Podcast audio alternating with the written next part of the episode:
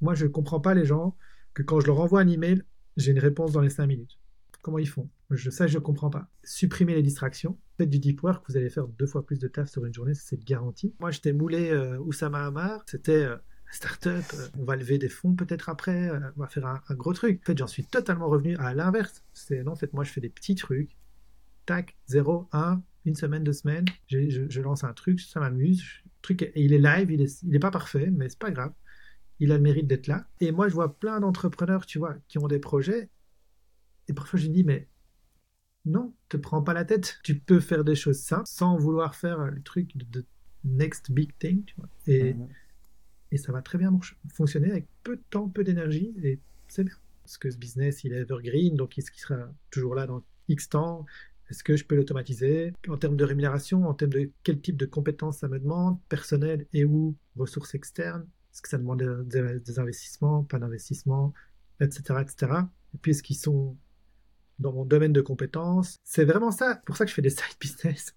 Salut et bienvenue sur le podcast Multipreneur, le premier podcast consacré au multipreneuriat, le fait de posséder et gérer plusieurs entreprises en même temps. Je suis Yann Second, multipreneur, et je t'emmène dans mon aventure pour démocratiser le multipreneuriat.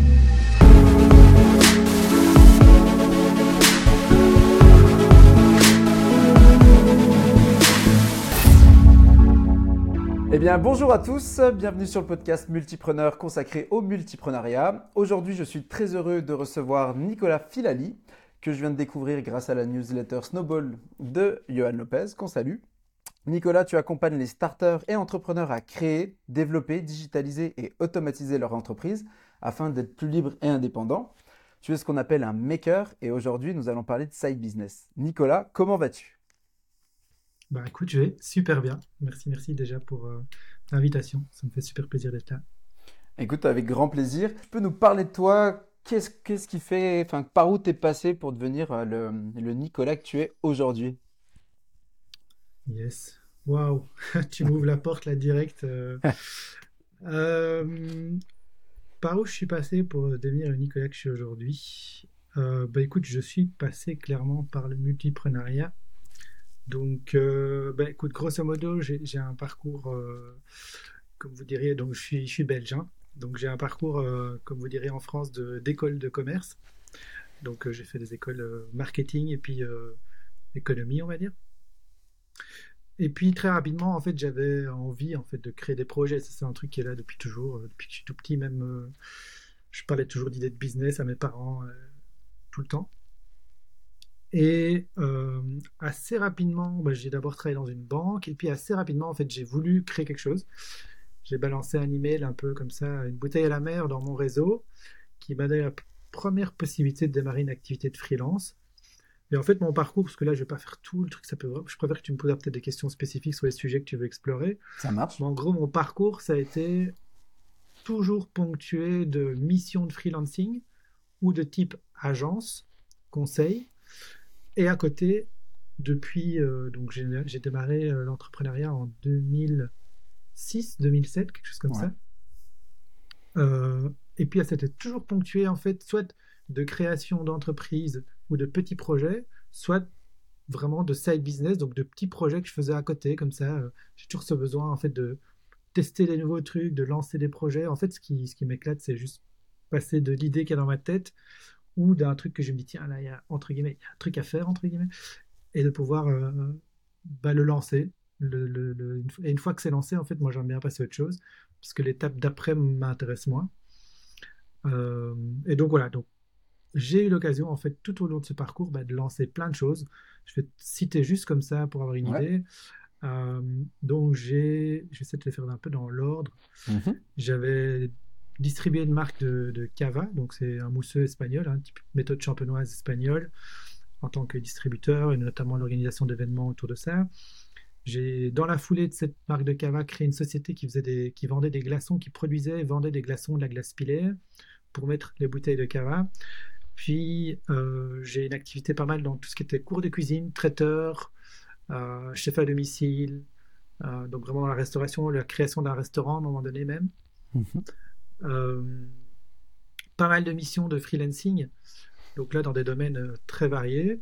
Et puis la création d'une agence de marketing digital le, lancement d'une startup food, food delivery. Euh, Qu'est-ce que je pourrais encore. Et puis après, en 2016, là, je découvre vraiment plus l'univers du business en ligne, on va dire. Et là, je commence à m'intéresser à tout ce qu'il est possible de faire plutôt en ligne. Et là, je teste toute une série de choses et je lance toute une série de side business plutôt sur Internet, euh, sur un modèle d'affaires principalement du ce qu'on appelle du paper lead. Ça, c'est un peu le modèle d'affaires que j'ai développé. Et puis euh, là, depuis quelques temps, je m'essaye aussi à tester euh, d'autres choses. Notamment, là, je suis en train d'écrire un livre. J'ai une formation en ligne qui a été lancée aussi. J'ai commencé une newsletter. Ben, c'est comme ça que tu m'as découvert, une mm-hmm. newsletter sur les idées de business. Euh, donc tout un écosystème là depuis maintenant 2-3 ans autour du side business que je suis en train de lancer, euh, qui vont de euh, faire du coaching d'accompagnement, parce que mon activité principale maintenant aujourd'hui, parce que tu me dis c'est quoi mon parcours pour faire ce que je fais aujourd'hui, hmm. en fait ce qui me permet de faire aujourd'hui ce que je fais, qui est principalement du coaching, de l'accompagnement, de la formation, de la création de contenu autour de l'entrepreneuriat du side business, ben, c'est en fait ces 10-15 années passées d'entrepreneuriat, de tester plein de choses, de voir plein de modèles, plein de, business models et, de création de projets bah, qui me permettent aujourd'hui d'être, je pense, relativement légitime pour accompagner d'autres projets en fait euh, aussi à se lancer. Trop, chouette. Tu as fait une. Euh, alors, tu utilisé le même terme, mais est-ce que pour toi, il y a une vraie distinction entre les side business que tu faisais avant et justement le petit tournant en, passant sur du side business euh, plutôt numérique? Est-ce que justement tu peux expliquer un peu pour toi s'il y a une vraie différence ou non? Pas du tout. Ah ouais, ouais, ouais. Si, si, il y a une, énorme différence.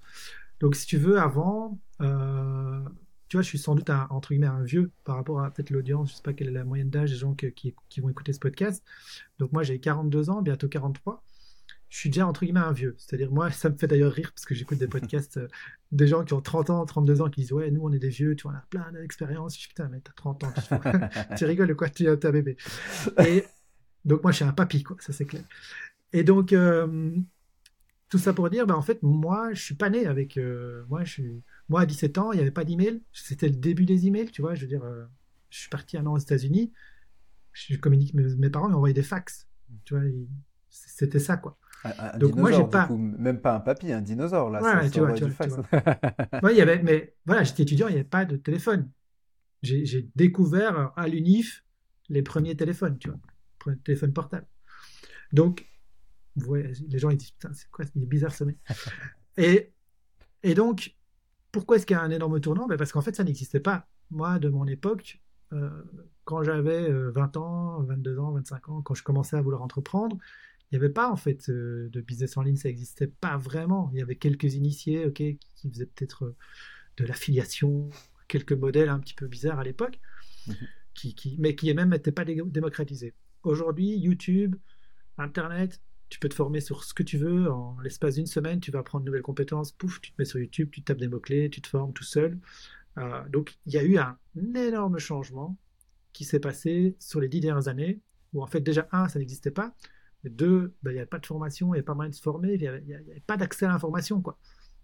Donc, à vrai, avant, ce que je faisais comme side business, c'était des side business dans le dur. C'était, euh, voilà, des machines à glaçons, on fait des sacs, euh, on travaille euh, jusqu'à minuit, une heure du matin à remplir des sacs de glaçons. Euh, voilà, puis après, une fois que qu'on arrive à scaler un peu le truc, on se dit on va engager quelqu'un, ok, ben maintenant c'est toi qui vas faire les sacs, on les supervise. On était dans des business en dur, quoi. Je faisais du traiteur, c'est pareil, c'est des business où tu es tout le temps en train d'échanger ton temps mm.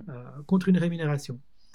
Et le gros switch de l'Internet, ben, en fait, c'est justement c'est ce scaling, c'est de se dire moi, j'en avais marre, en fait. De... Et en fait, j'étais confronté à des choix. À un moment donné, j'avais mon activité de glaçon, et puis je commençais à développer mon activité euh, dans le domaine de, traiteur et de la cuisine. Mhm. Ah ben, je ne savais plus faire les deux. Disait, tu as un événement en cuisine, et puis en fait, tu dois gérer cette semaine, c'est toi qui gères le téléphone et les commandes, les glaçons et les livraisons et les trucs. J'étais là, mais non, je ne peux pas me diviser en deux, en fait. En fait, c'est là que j'ai eu le switch. À un moment donné, je me dis, c'est pas possible. Je... Moi, j'ai envie d'entreprendre, j'ai envie de faire plein de trucs, mais je ne peux pas diviser.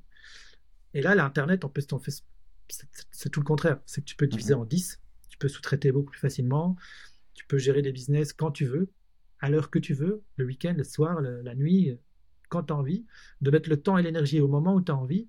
Et là, pour moi, c'est l'Eldorado. C'est la possibilité de créer plein de choses euh, de s'amuser, de tester des trucs sans prendre de risques. Tu dois pas acheter du matériel, tu dois pas acheter des machines. Tu vois, les glaçons, ben, ok, on doit acheter des machines, ça coûte euh, X milliers d'euros par machine, du stockage, euh, des camionnettes réfrigérées. Enfin, il faut dépenser de l'argent. Sur Internet, tu as un ordinateur et tu es parti, tu lances un business. Donc, c'est vraiment un gros switch pour moi. Cette partie side business, en, enfin, side business qui était déjà des side business en dur. Tu vois, je faisais des, quand je faisais du cavage, j'avais un stock je faisais des livraisons, j'allais avec ma bagnole chercher le truc, livrer les gens, faire les commandes, les trucs, tout à la main, les bons de commande sur papier, enfin tu vois. Tout ça a complètement changé. Euh, et gros switch mental aussi de mon côté du coup. Et, justement, est-ce que tu penses que c'est un, c'est une transformation sans retour? Ou alors justement là, tu vois, en étant passé sur Internet et avec l'évolution que tu as aussi présentée, il y a des outils qui, euh, n'existaient pas quand tu faisais euh, ces, c'est side business aussi en, dur, comme tu as dit? Euh, tu as parlé par exemple de facturation, tu vois, ou de ce, genre de choses. Est-ce que maintenant que tu as aussi des compétences en ligne, tu retournerais sur certains euh, side business en dur? Ou alors non, pas du tout, c'est euh, genre sans retour pour toi? Alors, c'est une super question. c'est une super question. Alors, effectivement, aujourd'hui, j'ai une posture différente qui est plutôt une posture, on va dire, de enfin, de réel entrepreneur, mais plus dans le sens où j'ai envie moi-même de créer des projets. C'est-à-dire que je vais plutôt, si demain je dois, et d'ailleurs je peux prendre un exemple d'un mhm. side business après qui était un side business sur Internet qui est en train de devenir une vraie société. Donc on pourrait dire un business en dur, alors qu'au départ c'était un business de l'Internet, mais où mon rôle n'est plus le même. C'est-à-dire que là aujourd'hui, mon rôle va justement plutôt être, plutôt être du côté euh, de tiens, mais comment je peux digitaliser ce business qui est un business en dur, mais comment je le digitalise, comment je mets en place des process, comment je mets en place une équipe, des choses comme ça, mais je vais plus être dans l'opérationnel. Donc c'est là le gros switch qui s'est passé, c'est que si j'ai encore envie d'entreprendre, peut-être même dans le dur, mais en amenant justement du digital dans tous ces business en dur qui n'ont peut-être pas encore évolué, ou bien justement faire la différence grâce à une digitalisation euh, de l'entreprise. quoi. Et là, est-ce que tu en as un de, justement de business à nous, à nous présenter sous ce format-là ou pas? Oui, tout à fait. Bah, je parle très souvent, que ce soit dans mes newsletters ou, ou, voilà, des interviews, peu importe. Donc, euh, c'est un business euh, qui a démarré, un side business qui a démarré autour de l'éradication des taupes. Euh, donc, c'est fait toujours un peu sourire d'ailleurs. J'aime bien en parler parce que c'est c'est un côté assez comique. Parce que si on se dit, si on sait faire un truc là-dedans, on sait faire beaucoup de choses. Euh, c'est la même chose avec les glaçons. Hein. En fait, il y a des trucs qui sont tout simples, il ne faut pas réinventer la roue. Et donc là, c'est parti d'un modèle d'affaires en fait que je faisais du paper lead, où en fait j'ai créé une plateforme sur Internet sur la thématique. Est-ce que pour ceux qui euh, nous écoutent, tu peux juste repréciser ce que c'est le paper lead Oui. Avant de, de, rentrer dans le détail. Oui, bien sûr. Donc le principe du paper lead, c'est tout simplement le fait de mettre en relation des acheteurs potentiels et des vendeurs potentiels et de prendre une commission sur ce transfert d'opportunités d'affaires en prenant euh, bah, une, marge, une commission. Donc concrètement, comment ça se passe? Bah, Vous tapez sur Internet euh, comment se débarrasser des taupes.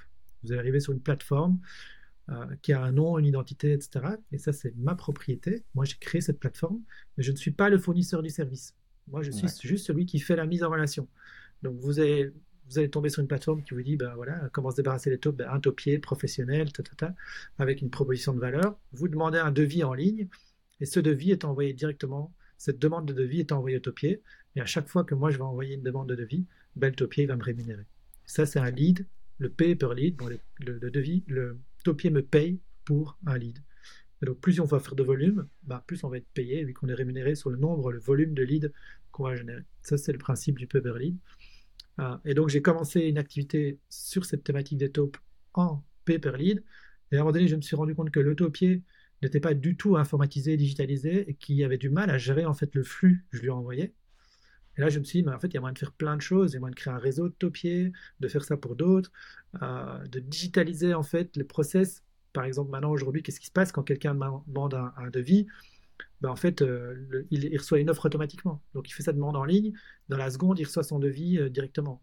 Et deux jours mmh. après, ça lui envoie une relance, tiens, est-ce que tu as décidé ou pas, etc. Donc on a mis en place une vraie, enfin, un vrai process 100% digital. Euh, l'envoi du facture, on a créé une application. On appuie sur un bouton, bah, ça génère la facture, ça l'envoie directement au client. Deux jours après, si on appuie sur un bouton, ça envoie une demande, un rappel de paiement.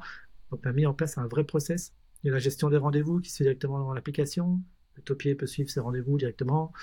Appuie sur un bouton, il envoie un petit message au client pour dire j'arrive dans 15 minutes. Enfin voilà, on a vraiment digitalisé tout, le métier en fait. Génial. et on apporte, une vraie valeur en fait qu'il n'y avait pas avant.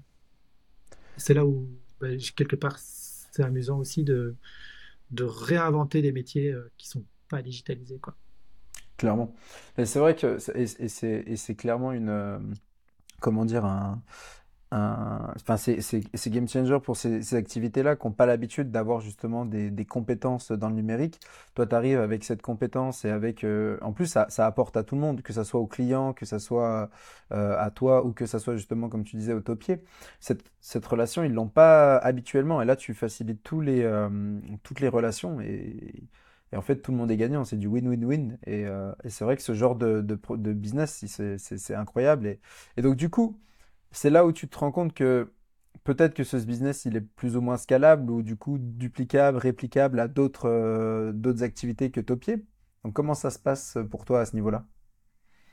Euh, ben, en vrai, pour l'instant, je ne l'ai pas dupliqué. Ce, ce qui s'est passé, c'est plutôt qu'on a, euh, je me suis associé avec le Topier, avec, mhm. à qui j'ai envoyé en fait ce premier volume. et on a décidé de s'associer réellement. C'est-à-dire que là, plutôt que je lui envoie juste des leads, fait, on a créé une nouvelle société ensemble, on est 50-50. Moi, je fais le même métier que je faisais avant, en fait. Euh, sauf que j'ai amené toute la dimension que je viens d'expliquer, elle n'existait pas dans le modèle 1. Dans le modèle 1, je lui envoyais juste du volume. Sauf que un, un sur deux, il n'arrivait pas à le suivre, ça mmh. partait. Enfin voilà, même les relances de paiement, les suivis des contrats, tu vois, par exemple, on arrive au terme du contrat, on a une alerte, ça renvoie automatiquement un email au client pour le recloser pour l'année d'après. Enfin, on met en place tout un système, tout ça, il n'y avait pas.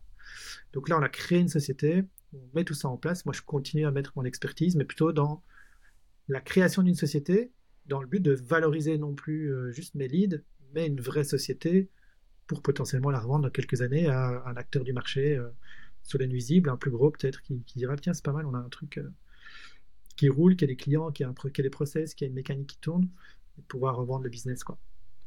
Incroyable. Ben, c'est un peu le, alors un peu différent, mais je ne sais pas si tu connais euh, Maxime Melassiou et euh, avec Equity, Mastermind. Eux, leur, euh, leur format justement, c'est ça, c'est de dire que avec une compétence comme la tienne digitale, tu vas pouvoir prendre des parts dans une société, même pas forcément besoin d'en recréer une. Donc tu prends des parts gratuitement dans cette société et en plus de ça, tu vas pouvoir avoir des frais de fonctionnement qui, sont appliqués. Je le reçois dans deux semaines, il me semble, et euh, on approfondira ce sujet. Mais c'est vrai que ce, aujourd'hui, quand on a des compétences dans le numérique, le fait de pouvoir les proposer à des, hum, on va réutiliser le terme que tu as dit tout à l'heure, des, des business dans le dur, euh, c'est vrai que c'est vraiment une nouvelle opportunité pour tout le monde. Et ça permet de, faire un lien entre ce que tu disais au début, des side business qui sont totalement... Euh, euh, numériques et euh, des side business qui sont eux plus, euh, plus bah, du coup seulement physiques, on va dire. ces side business, tu as, parlé, tu as dit déjà tout petit, tu avais déjà des, des projets. Est-ce que en étant tout petit, tu avais déjà lancé des petites choses Mais non, en vrai, on, je me suis déjà posé moi la question, j'ai dit tiens, c'est fou, mais quand j'étais petit, j'ai pas moi-même lancé vraiment les trucs. Mmh je dirais plutôt que, tu vois, je, j'avais déjà ça plus. Tu vois, je sais pas, j'ai beaucoup voyagé aussi quand j'étais petit. Tu on a parlé un tout petit peu de voyage dans l'introduction. Ouais. Et tu vois, je partais, je voyais des trucs à l'étranger. Je me disais, pourquoi on a passé chez nous Tu vois, je voulais les importer. Je, me faisais déjà des films, tiens, faudrait faire ça, etc. Mais j'ai jamais vraiment lancé des trucs quand j'étais petit. Euh... J'essaie de me rappeler, mais non. Le seul truc que je peux dire, c'est, tu vois, quand il y avait des trucs à vendre, ou tu vois, j'étais au mouvement de jeunesse, fallait vendre des calendriers, du masse-pain, des trucs, euh, faire du porte-à-porte, tout ça, j'aimais bien, tu vois. J'allais... Mon job, c'était, euh, enfin, mon, truc, c'était que je rapporte un maximum de pognon, tu vois, pour, euh, pour le mouvement de jeunesse, pour le truc. Et on me donnait des, calendriers, la fois d'après, je disais, donne encore des calendriers. Mais non, en dehors de ça, j'ai jamais vraiment lancé le truc quand j'étais petit.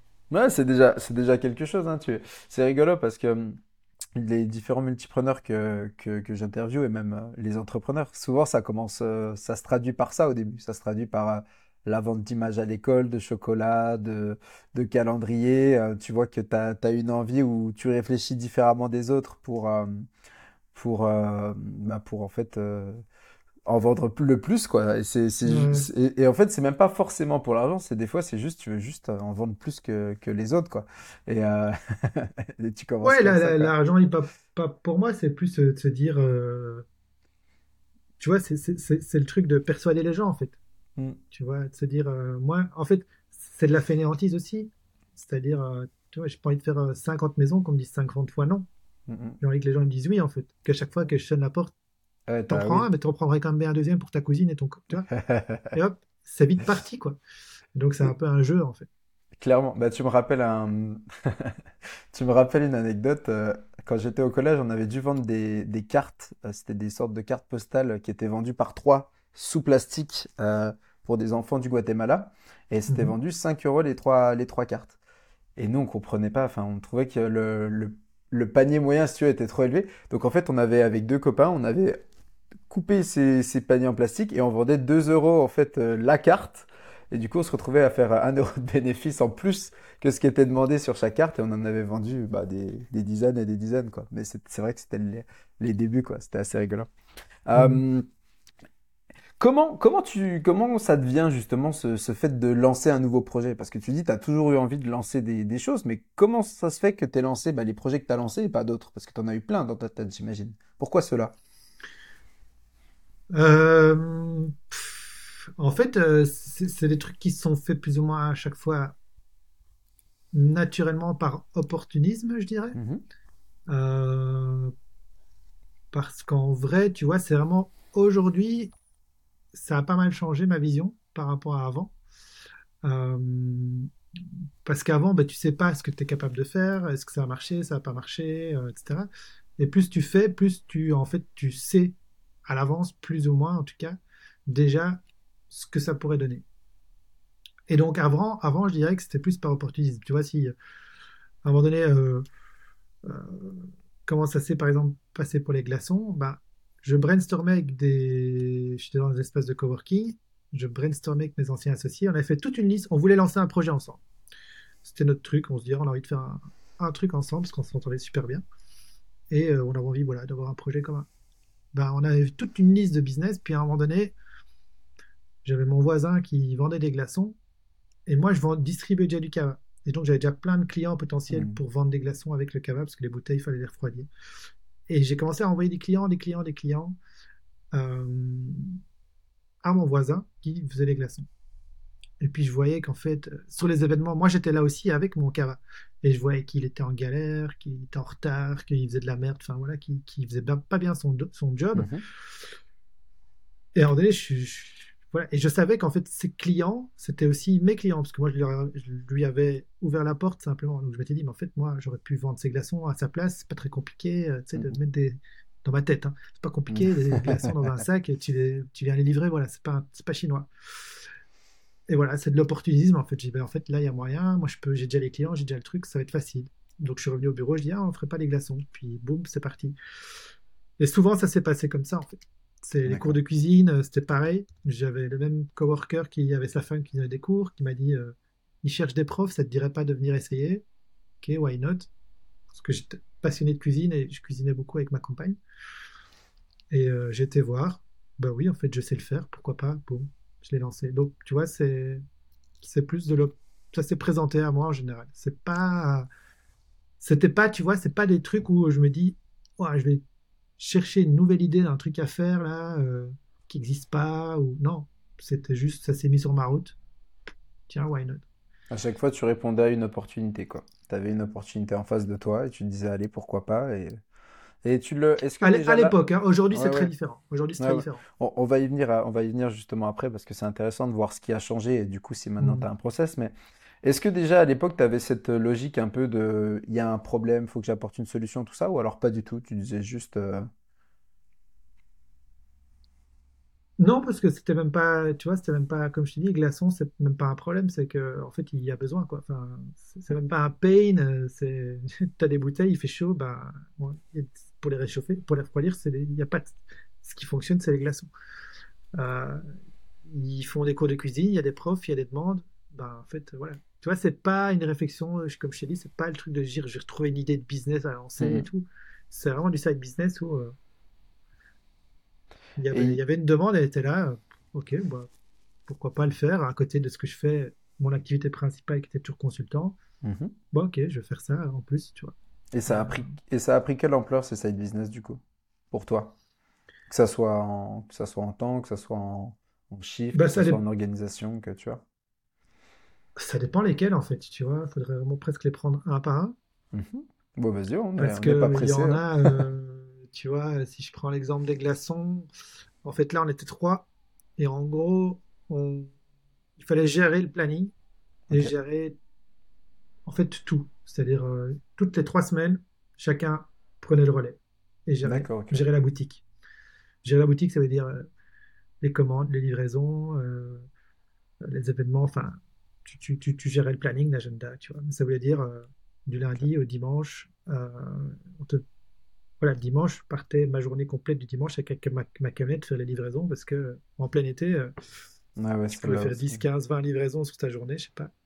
Faire les sacs, tu rentres, il fallait refaire les sacs, tu étais jusqu'à minuit à faire des sacs. Enfin, c'était Mm. éprouvant, c'était fatigant. Euh, donc là, tu vois, ça a pris une ampleur où bah, quand j'avais le téléphone, que j'étais entre guillemets de garde, ça pouvait occuper en haute saison euh, toute ma semaine quasi, Ouais. euh, à 80% de mon temps, on va dire. Mm. Et le reste du temps, zéro, tu vois. Parce que c'est une fois toutes les trois semaines, par exemple.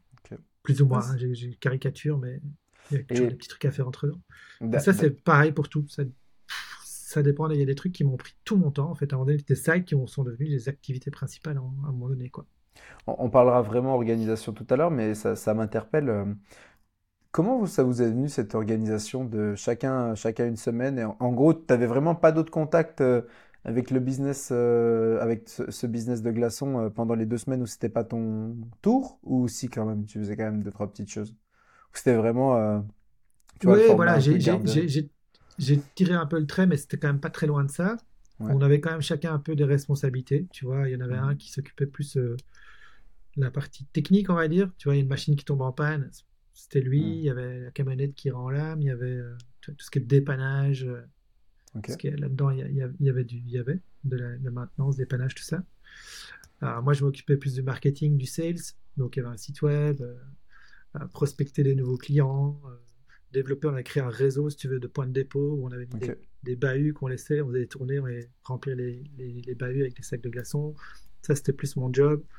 Il y en avait un qui s'occupait, voilà, on avait, il y en a un qui s'occupait de l'administratif, facture, paiement, suivi des paiements, tout ça. Tu vois, donc quand même des, des, des, des jobs de responsabilité de fond qui étaient très distinctes, Mhm. mais l'opérationnel, tiens, c'est ta semaine, à toi. Ok, je te passe le bébé. Et tu as dit tout à l'heure alors que, que ton état d'esprit sur le lancement des projets avait changé. Euh, qu'est-ce qui a changé et est-ce que maintenant justement tu as un process pour lancer tes, tes projets? Alors, il y a deux questions en une. Euh, Ouais. la première par- partie, qu'est-ce qui a changé? Ben, le gros changement, c'est que je pense vraiment maintenant, euh, vraiment en side business. Mhm. C'est-à-dire que je pense, je ne veux plus un business où j'échange mon, où c'est moi qui suis dans l'opérationnel. Euh, en tout cas, sauf si je suis vraiment dans mon truc. Tu vois, par exemple, bah oui, si je fais du coaching, bah c'est moi. Je ne prendrai pas quelqu'un d'autre. Bah, en fait, je vais revenir un step en arrière. Le gros truc qui a changé, c'est qu'en 2020, euh, enfin, depuis pas mal d'années, j'ai commencé à, à faire du développement personnel. Ok. Et en fait, j'ai commencé par refaire un gros point sur qu'est-ce que je veux vraiment faire, en fait. Tu vois, qu'est-ce qui me donne de l'énergie au quotidien, qu'est-ce que j'ai vraiment envie de faire, qu'est-ce que je vais plus faire. Euh, et, et quelque part, c'est quoi un peu la grosse ligne de direction, c'est quoi mon why, tu vois, dans 10 ans, euh, qu'est-ce que je me voudrais encore faire et pourquoi. Et ça, je dissocie un petit peu ce côté-là du côté aussi financier, si tu veux. Ok, il faut gagner sa vie, il faut machin.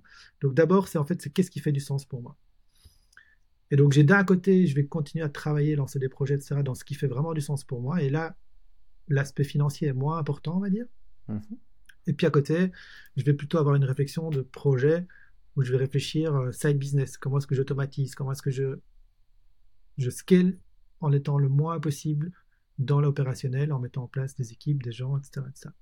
Et donc aujourd'hui, si je dois lancer des nouveaux projets, ben, je vais majoritairement, sauf si c'est dans la première catégorie, réfléchir, ok, mais est-ce que je serais, je ne veux pas être, euh, je, je travaille sur mon business et pas dans mon business, quoi. Si tu connais un peu la phrase, c'est vraiment ça, quoi. Donc, euh, Mais- je sais pas si j'ai tout à fait répondu à la question Ouais, par si, rapport à si, la si, sélection des projets, mais Là-dessus, tu es bien. Et d'ailleurs, c'est vrai qu'il y a quelque chose qu'on a. Parce que c'est. On va dire, je suis familier avec ce terme-là, mais c'est vrai qu'on l'a, on l'a tout simplement pas précisé. Mais est-ce que tu pourrais expliquer quand même d'abord ce que c'est un side business vraiment? Parce que. Voilà. On est parti en libre et je pense que la majorité des personnes qui nous écouteront euh, sauront ce que c'est. Mais quand même, euh, c'est vrai que peut-être que d'autres non. Donc j'aimerais bien, si tu peux le faire, expliquer euh, ta vision du side business. Ouais, bah en fait, c'est ça qui est intéressant. C'est qu'il y a side business et puis il y a peut-être la vision que moi j'en ai, ou en tout cas dans la manière dont j'ai envie de transmettre l'intérêt de créer un side business. C'est que pour moi, en fait, bon, bah, side business, c'est side business, ça veut dire que c'est un business à côté d'une activité principale. Donc généralement, c'est pas ton activité principale. Tu peux être étudiant, employé, entrepreneur, peu importe. Tu as généralement un truc qui occupe la majorité de ton temps, de tes ressources, et de se dire, tiens, qu'est-ce que je pourrais lancer à côté pour diversifier mes activités, pour faire une autre source de revenus, pour m'éclater au quotidien, pour me former, découvrir des nouvelles choses. Et pour moi, le side business, idéalement, ça devrait être un mélange de quelque chose qui te permet de faire quelque chose que tu aimes bien faire, donc de t'éclater en fait, de faire quelque chose qui Tu vois, c'est pas pour avoir ton job principal et puis te dire à côté, j'ai encore une charge de travail en plus sur un truc, euh, en fait ça me fatigue, c'est le soir. Non, il faut que ça te donne l'énergie, que tu sois motivé, que tu as envie de le faire, tu vois. Ça, c'est pour moi l'image que je me fais d'un side business, donc c'est une activité à côté sur lesquelles tu vas pouvoir mettre du temps, de l'énergie, pour créer quelque chose sur lesquels tu vas pouvoir dissocier le temps que tu mets dedans et les revenus que ça va te générer sur le long terme. Donc dans un premier temps, tu vas passer du temps, mettre de l'énergie pour construire quelque chose qui sur le long terme va être indirectement proportionnel au temps, les revenus vont être indirectement proportionnels au temps que tu mets dedans. Donc tu vas passer du temps au début, puis une fois que tu as mis en place quelque chose, ça va continuer. Un peu comme dans l'immobilier. Tu investis dans l'immobilier, eh ben, ok, ça prend du temps à trouver le bien, peut-être faire des travaux, etc. etc. Puis une fois que c'est là, ben, tu as des revenus qui vont tomber tous les mois. Mais c'est ça le side business. C'est mettre en place un truc et puis espérer avoir des revenus qui te tombent de manière régu- régulière en mettant moins de temps, euh, en déléguant, en automatisant, euh, en mettant en place des process qui vont te permettre voilà, de, de continuer à générer des revenus passifs euh, sur le moyen long terme. Enfin, moi, c'est en tout cas, c'est la vision. Après, il y a plein d'éléments là-dedans. On va permettre d'apprendre des nouvelles choses, de développer des compétences, de sortir sa zone de confort. Il y a plein d'avantages au fait de lancer un side business pour moi. Et donc ce switch, tu l'as vraiment fait en 2020. T'es- c'est- Est-ce que c'est à ce moment-là où tu... Avant, hein, avant. Donc, le switch que j'ai fait, excuse-moi, je te coupe, mais le switch Ouais, que j'ai fait en 2020, c'est juste de me dire qu'est-ce que moi j'ai vraiment envie de faire. Mais je vais commencer déjà des side business en 2016. Ok. Enfin, digitaux. Les Oui, digitaux, business, comme j'ai dit en dur, C'est ce que j'allais dire, ouais, ouais, bien Ouais. sûr, quand je disais... Ouais, je parlais vraiment des digitaux. Ok, donc 2016, tu... Et comment tu, tu commences à t'intéresser justement au side business? Qu'est-ce que, qu'est-ce qui t'amène à, à voir... Enfin, comment tu découvres euh, ce format de business, tout simplement? Ben, je sortais, tu vois, d'une période où j'ai fait de la restauration.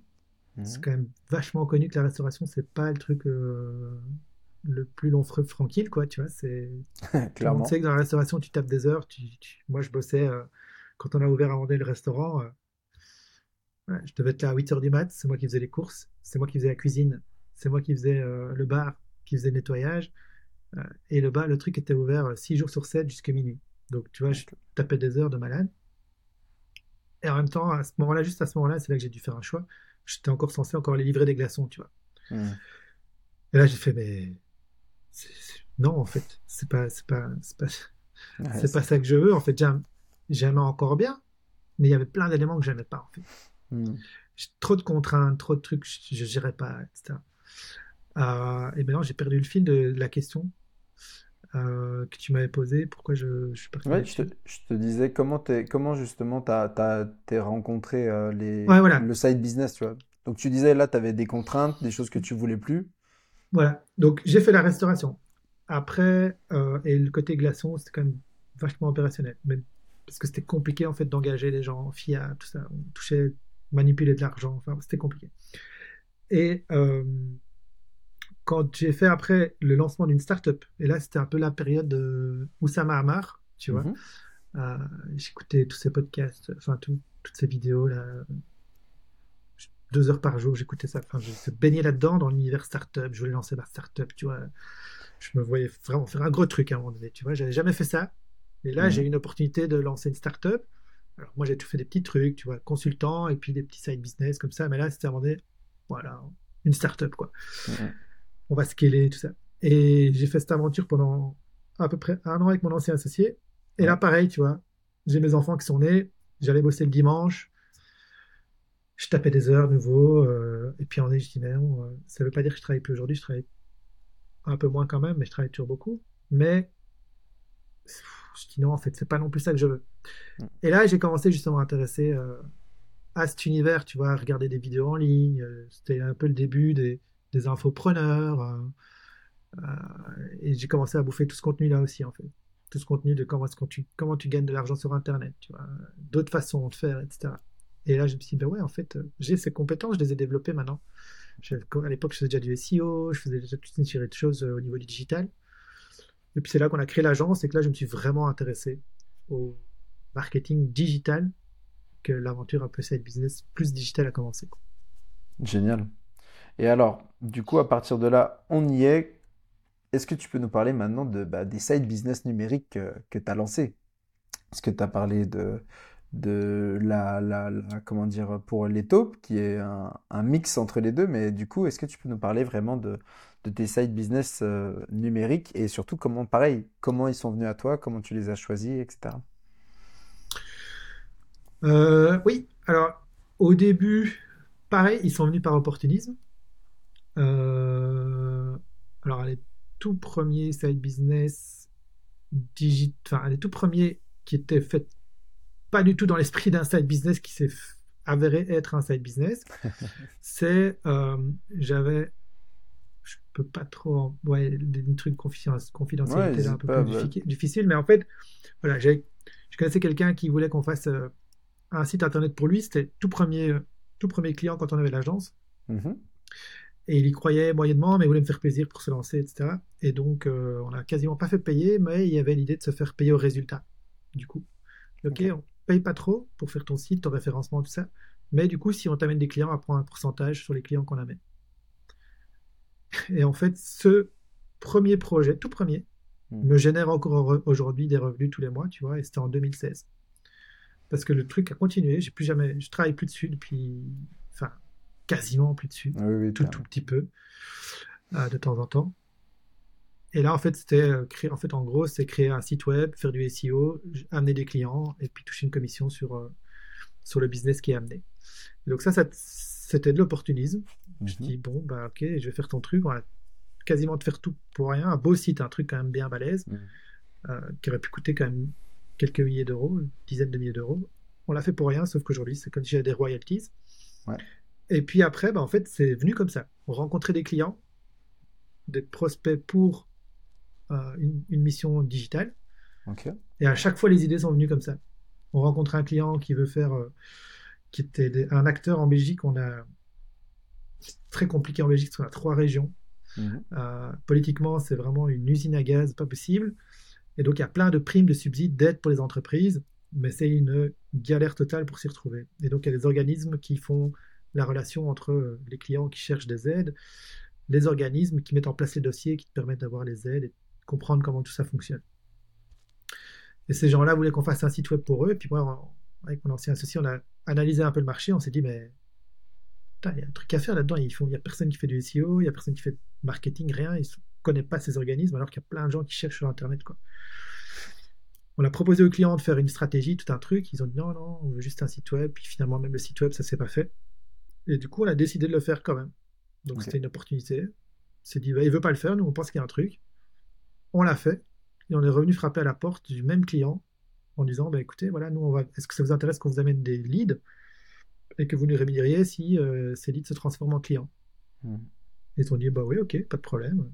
Ils avaient déjà un programme de rapporteurs d'affaires. On est devenus des rapporteurs d'affaires digitaux pour ce business. Ça, c'était le premier, euh, premier vrai side business intentionnel, on va dire, euh, qui existe de nouveau toujours aussi, qui était lancé en 2016, qui génère toujours aujourd'hui des revenus. C'est beau ça quand même. Hein. c'est enfin, c'est le, c'est le, le but du, du, du, side business, mais c'est vrai que tu dis des activités. Parce que ça t'a pris combien de temps par exemple pour faire ces, ces deux sites? Pour ceux qui nous écoutent, tu vois. Alors, le tout premier site web, euh, j'aurais vraiment du mal à dire, puisque tu mhm. vois, genre, euh, c'est pas moi qui ai fait le site, c'est mon ancien associé. Ouais. Je pourrais pas. Ouais, j'ai quand même fait pas mal, moi, la, tout le contenu quand même, donc j'ai quand même bossé dessus aussi pas mal en fait quand j'ai ça. Mhm. Euh, je sais pas, je dirais de peut-être, on a peut-être bossé euh, trois semaines, je dirais. Euh. Ouais, trois semaines à deux dessus. Ouais, sur le premier site. Puis après, on a fait un peu des SEO sur, le, sur la durée après de mhm. maintenance, de créer des articles, quelques trucs, etc. Mais en vrai, pas tant que ça. Le deuxième, Side, en fait, c'est par phase, tu vois. La V1, pour dire on a l'idée, on lance, on teste, on lance, hyper rapide. Le deuxième, je sais pas, je dirais une semaine.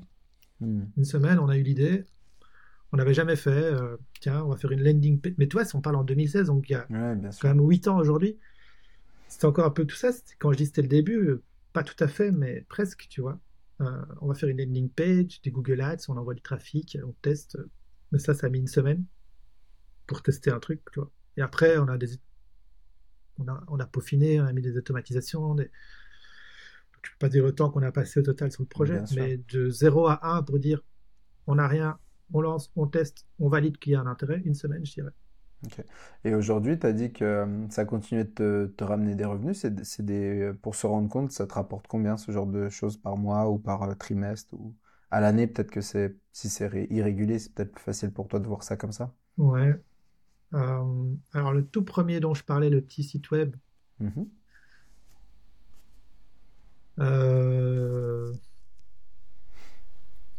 je dirais entre 10 et 15 cas par an comme ça, mhm.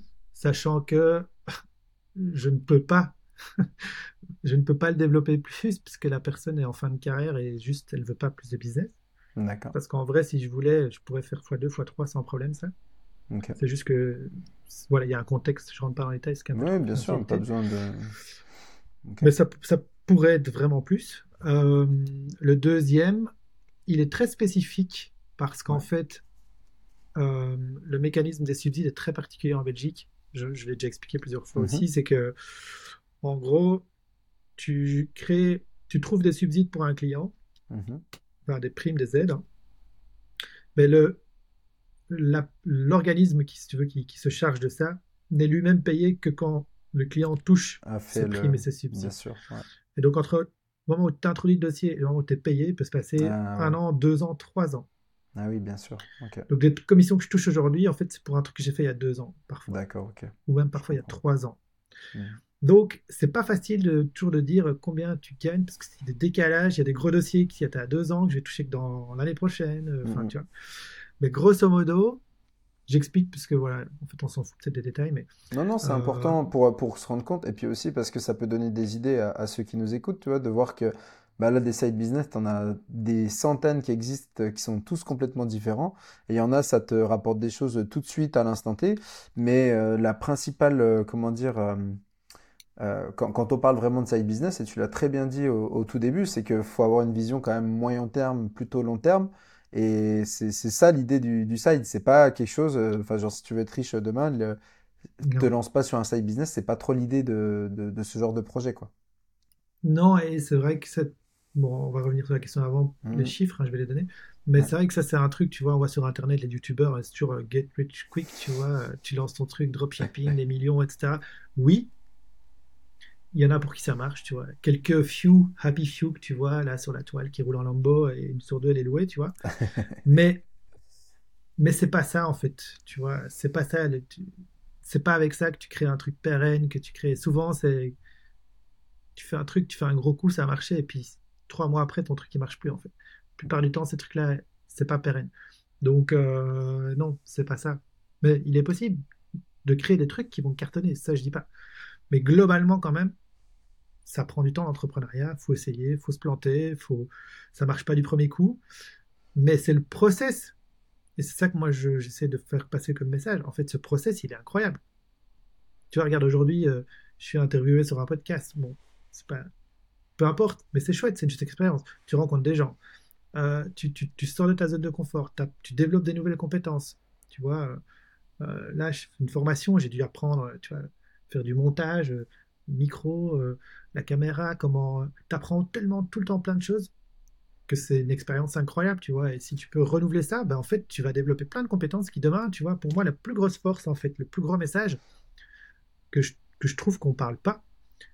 Et écouté ça, je sais plus qui, qui disait ça dans un autre podcast il y a pas longtemps. C'est qu'en fait, ça t'amène une sécurité que seuls ceux qui l'ont vraiment fait peuvent comprendre. Parce que par exemple, moi demain, tu me dis, tu m'enlèves tout. Bah, ok, je recommence, quoi. Tranquille. Hmm. J'ai zéro stress, tu vois. Le gars qui a son boulot, il se fait virer du jour au lendemain. Je sais pas, à 45 ans, 50 ans, dans quelle situation il se trouve, tu vois. Moi, aujourd'hui, tu m'enlèves, ok, bon, je sais pas, demain, je recommence un truc, tu vois, aucun souci. Hmm. Et c'est ça le side business, tu vois, c'est que tu as force de faire des choses, bah, tu peux rebondir, tu, ok, ce truc-là marche pas, je fais autre chose, je crée un autre, puis de toute façon, j'ai deux side business qui me génèrent des revenus sur le côté, tranquille, tu vois, je prends mon temps, je teste des trucs. Et, tu, et c'est ça la magie en fait. Tu vois, c'est développer des skills, rencontrer des gens, s'amuser en faisant ce qu'on aime, ce qu'on a envie de faire dans un domaine. Tu vois, c'est pour ça que j'ai dit je fais le choix de maintenant savoir qu'est-ce que je vais faire, où est-ce que je m'éclate. Et c'est ça le truc. C'est, c'est en fait, c'est prendre du plaisir tout au long du parcours, tu vois. Euh, je t'avoue que c'est pour ça que j'étais très content de, de t'interviewer aujourd'hui, c'est que cette logique justement un peu de je crée une petite brique, elle va, elle, va peut-être être toute petite et elle va peut-être me rapporter un tout petit peu, puis je vais en créer une autre et une autre. Et petit à petit, je vais construire mon escalier. Et en fait, c'est l'ensemble qui va faire que bah, j'ai une stabilité, qui va faire que bon, bah, si une brique se casse euh, la gueule, bah, tant pis, je refais une autre pour, pour remplacer. C'est cette idée-là que j'aime beaucoup et qui se rapproche aussi du multiprenariat, qui est de, premièrement, bah, tu l'as dit, c'est, tu as envie de t'amuser, tu as envie de faire quelque chose qui te plaît, bah, tu lances un nouveau projet et tu t'en fous de savoir si bah, il va te rapporter euh, de l'argent, s'il va pas t'en rapporter, parce qu'en fait, tu as juste envie de le faire. Si sur le chemin, bah, il te rapporte de l'argent, tant mieux. S'il te rapporte autre chose, par exemple, ça peut être de la crédibilité, ça peut être, euh, comme on l'a dit, ça peut être un gros projet qui fait un gros cash out plus tard. Enfin, il y a, y a, différents, euh, il y a différents moyens en fait et, et, modèles. Mais ce qui est intéressant, c'est vraiment ce côté j'empile, j'empile, j'empile, j'empile. Et, euh, c'est ma vision aussi, c'est de me dire, je préfère personnellement avoir, euh, euh, je sais pas moi, 10, 10 side business qui me rapportent 1000 euros par mois plutôt qu'un seul projet qui me rapporte 10 000. Parce que bah, déjà, j'aurais fait toutes les différentes activités qui me plaisaient. J'en aurais pas choisi un seul en me disant, ah non, il faut vraiment que je me concentre sur celui-là et que je laisse tous les autres de côté alors qu'ils viennent à chaque fois parasiter mon esprit en me disant, mais si, viens, tu vas voir, lance ce nouveau projet, il va être bien. Et aussi, bah, ce, ce côté où tu te dis, bah, je l'ai testé, je vois si ça marche ou pas, et puis, bah, et tu, fais plein de choses, quoi. Et c'est aussi cette richesse-là que, que, que tu as très bien euh, transcrit par, euh, par, ton témoignage. Oui, et puis comme, comme je te dis, tu vois, c'est ça le truc. C'est vrai que moi, j'ai plein de mes potes qui me disent, mais tu fais quoi maintenant? Tu vois, quand chaque fois qu'ils me voient, tu fais quoi maintenant en fait? Ce qu'ils suivent pas, mais ils n'ont pas compris en fait. Tu vois, et la plupart des gens en fait, ils comprennent pas. Ils pensent que tu es juste, euh, tu sais pas trop ce que tu veux faire, que tu es complètement euh, défocus, tu vois, que... Alors qu'en fait, euh, tu vois, moi je m'éclate. Et, et si j'avais envie de lancer un resto, bah ok, je vais le lancer, tu vois. Puis je me suis dit, non, en fait, c'est pas mon truc. J'ai envie de faire ça, bah écoute, je l'ai fait. Et en fait, c'était mon truc, c'est pas mon truc, c'est pas grave. Je teste, je fais des trucs, je m'amuse. Et puis des fois, je m'amuse moi et je change, tu vois. Et euh, mais en fait, c'est pas de regret, j'ai zéro. Ouais, c'est le regret que j'ai, c'est de pas te mettre à intéresser encore plus tôt au digital, parce qu'il y avait des belles opportunités si je mettais plus focus encore dessus. Mais voilà. Après, je vais juste terminer parce que j'ai pas répondu sur ta question de, financière que tu m'as demandé tout à l'heure, parce que je que les gens vont se dire tiens, il n'a pas répondu. Donc sur le projet là, des subsides, euh, c'est très variable parce qu'en vrai, il y a des projets sur lesquels je peux toucher sur. Là, d'ailleurs, il y a un dossier qui s'est concrétisé il n'y a pas longtemps. Mhm. Un seul dossier, tu vois, en fait, ma commission, elle est plafonnée. D'accord. J'aurais pas pensais pas que ça pouvait se passer, mais euh, tu vois, moi, je touche un pourcentage du pourcentage que la personne touche sur le dossier. Ok. Euh, et ma, ma commission est plafonnée à 2000 euros. Si, si le gars fait un énorme dossier, bah, je peux pas gagner plus que 2000 euros. D'accord. Euh, et là, je pense que cette année, il y a eu déjà trois dossiers à 2000 euros qui ont été confirmés, plus des petits dossiers, des petits dossiers par-ci par-là. Mhm. Donc, je sais pas, je te dirais que ce projet-là, peut-être que cette année-ci, je dirais entre 5 et 10 cas, euh, parce que j'ai des petits frais aussi dessus. Mhm. Donc, ça donne une idée, quoi. Ok. Ça donne une idée. Mais Bah ouais. je passe zéro temps dessus. Là, faut quand même le dire. Quand je te dis c'est zéro, c'est zéro. Quoi. Mhm. C'est même pas une minute par mois. Et six Zéro. ans, ap- et, et six ans après. Et six ans après. Ouais, Ouais. Ouais, mais il m'a fallu. Alors, encore une fois, parce qu'il faut rester transparent, Bien sûr. euh, il y a eu des resets, il y a des périodes où il n'y avait plus rien. J'ai dû retrouver des nouveaux partenaires.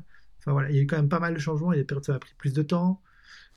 Euh, Mais en vrai, aujourd'hui, c'est un projet où je devrais mettre plus de temps parce qu'il y a plein de potentiel en fait derrière. C'est juste que c'est plus le projet qui m'excite, c'est pas le projet qui m'excite le plus. La thématique ne m'excite pas plus que ça. Mais en vrai, il y a plein de potentiel. C'est c'est Ça pourrait être un vrai, un vrai business. Et ça, c'est un vrai truc super intéressant. C'est que 90%, je pense, des side business que j'ai lancés pourraient être des vrais business si je voulais. Pour ceux qui n'ont juste pas l'habitude de 90%, 90%.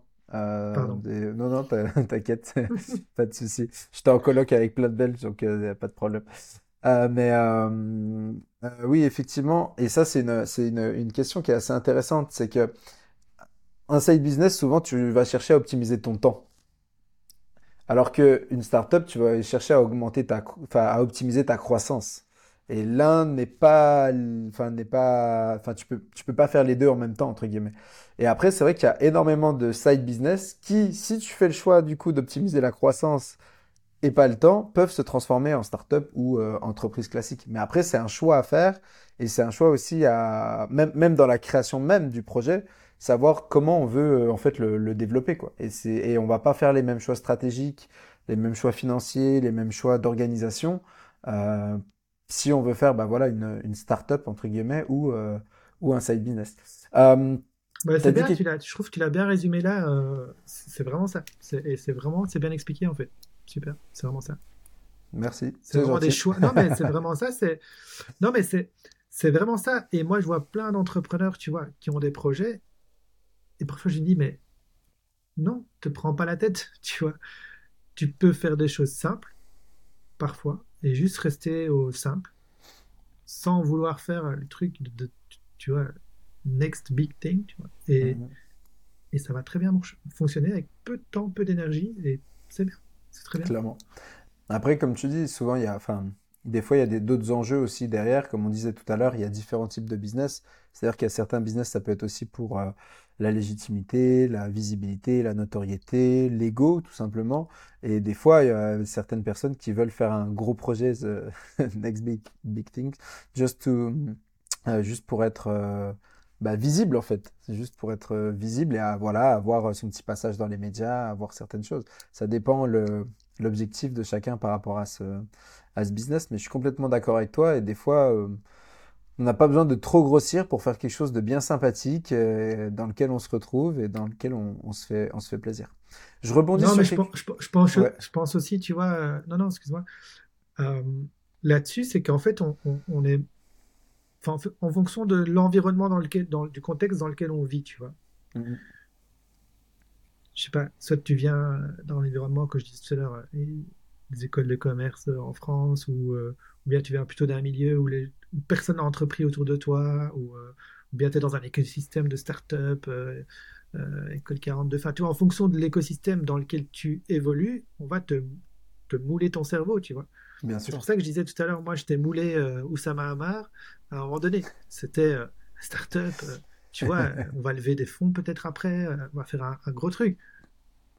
En fait, j'en suis totalement revenu à l'inverse. C'est non, en fait, moi, je fais des petits trucs.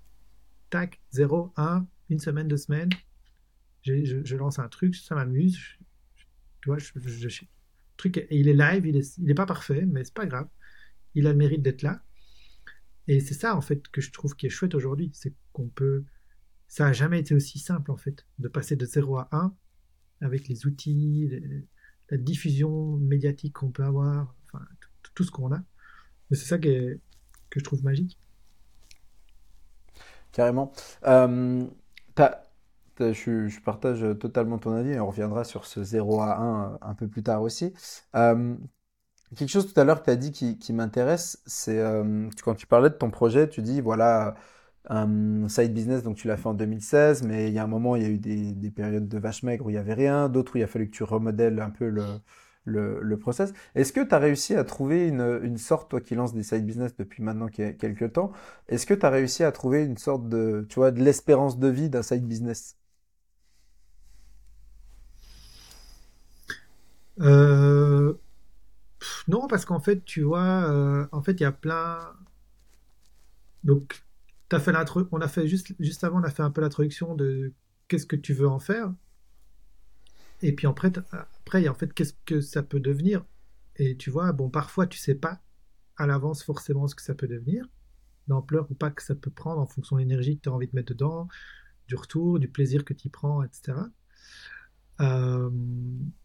et c'est très, c'est très compliqué de répondre à, cette question parce qu'en fait, je pense que tu as différents types de side business. Tu vois, tu as des side business. Euh, j'ai donné deux exemples de side mhm. business que j'ai créés euh, qui étaient typiquement des side business de nouveau d'opportunités de marché.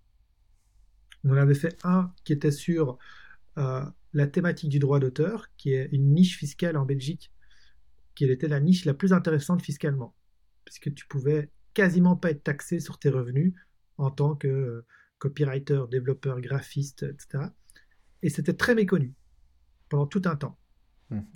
Quasiment personne n'est au courant qu'en fait, si tu, fais, si tu facturais 1000, euh, tu touchais 90, enfin 950 dans ta poche, tu payais presque pas d'impôts quand tu étais dans ces métiers-là sur une bonne partie de tes revenus. Et c'était un truc qui était une niche fiscale qui, a duré, qui avait une durée de vie. Et on le savait mmh. en fait. Mmh. Donc on a lancé un site sur un truc, boum. Tu vois, ceux qui ont, je sais pas, ceux qui sont lancés dans les masques pour le Covid, bah, ils savaient qu'ils n'allaient pas vendre des masques pendant 20 ans, tu vois. Clairement. Par contre, les mmh. premiers qui étaient là, waouh, boum, ils ont anticipé, ils ont vu en Chine, ils ont déjà commandé des stocks et ils ont fait un e-commerce ils en sont foutus plein les poches. Mm, mm. Mais c'était temporaire. Donc tout dépend un peu de la niche que tu choisis, tu vois. Tout dépend de. Pour répondre à cette question, ça dépend un petit peu dans quoi tu te lances, tu vois. Est-ce que c'est un truc, c'est une tendance qui existera toujours? Est-ce que c'est un truc un peu tendance de marché Est-ce que tu vois, tu te lances sur une nouvelle plateforme, par exemple, tu sais pas, elle va fonctionner, elle va pas fonctionner. Les premiers qui sont lancés sur YouTube, qui pouvaient dire que mm, ils allaient devenir euh, les premiers gros youtubeurs. Tu sais pas, ceux qui se lancent sur TikTok aujourd'hui, je sais pas. Peut-être que dans 5 ans, c'est les futurs euh, gros youtubeurs, peut-être qu'ils sont plus là, tu vois. Donc il y a plein de facteurs hein, où tu sais pas euh, forcément estimer la durée de vie, je pense, d'un side business. Euh, le plus important pour moi, c'est de réfléchir quand même à des business qui sont pérennes, tu vois. Et après, le canal de distribution, d'acquisition, le business model, il peut changer en fait. J'interromps cet épisode 5 secondes, j'espère que tu es en train de passer un bon moment. Si c'est le cas, n'oublie pas de mettre 5 étoiles sur Apple Podcast ou la plateforme de ton choix, de liker et commenter cet épisode. Tu as un vrai impact quand tu fais ça et ça m'aide vraiment à démocratiser le multipreneuriat. Je te remercie. Bonne écoute Tu me fais une très belle transition. Du coup, comment tu choisis, toi, les, les side business que tu lances? Euh, c'était le, tu vois, on, avait commencé en disant que ben voilà, ça avait bien changé ta réflexion, que aujourd'hui tu avais une approche différente pour lancer un side business. C'est pour toi, est-ce que maintenant tu t'es fait une sorte de, process ou est-ce que tu as une sorte de grille qui te dit bah voilà, ce projet-là il coche un peu toutes ces cases-là, donc ok je le lance ou alors euh, tu vois quelle est ton approche par rapport à ça? Ouais. Euh, dans mon cas de nouveau, je, je vais couper ça en deux. Tu la première partie où maintenant je suis vraiment dans un écosystème de side business, puisque tu vois, j'ai une formation sur la création de side business, j'ai une newsletter sur les idées de business, je suis en train d'écrire un livre sur euh, le side business. Donc c'est un écosystème, et bientôt un blog là-dessus. Donc c'est un écosystème autour du side business. Et là-dedans, c'est un écosystème dans lequel aussi je peux expérimenter plein de trucs. Et où en fait ça marche, ça marche pas, c'est pas grave, parce qu'en fait, c'est un ensemble qui s'auto-crédibilise, tu vois. Bien sûr. Donc, par exemple, je lance un livre, il se vend, il se vend pas, c'est pas grave parce que je sais que le fait simplement de faire un livre, ça va augmenter mon personal branding, tu vois. Tout à fait. Donc là, ça c'est, ça c'est une bulle dans laquelle je teste des choses. Et comme en plus, c'est pour ça que mon cas il est un petit peu différent, je pense que pour quelqu'un de lambda entre guillemets qui veut lancer un side business, c'est que comme j'ai cet écosystème autour du side business, le fait à côté aussi de parfois de lancer des sides sans trop réfléchir, c'est juste pour montrer à ceux qui sont de l'autre côté qu'il est possible de partir d'une idée, de la faire. Ça marche, ça marche pas, c'est pas grave. C'est juste montrer qu'il est possible en fait de. J'ai une idée, regardez, en une semaine je l'ai lancée, alors que moi j'ai déjà plein d'activités. Les gens ils vont se dire mais hmm. comment il a fait ça? Et c'est juste pour montrer mais les gars il faut juste pas se prendre trop la tête. donc parfois, c'est pour ça que, pourquoi je réponds en deux temps, c'est parce que ça, il y a des trucs que je lance, je sais que c'est dans ce but-là.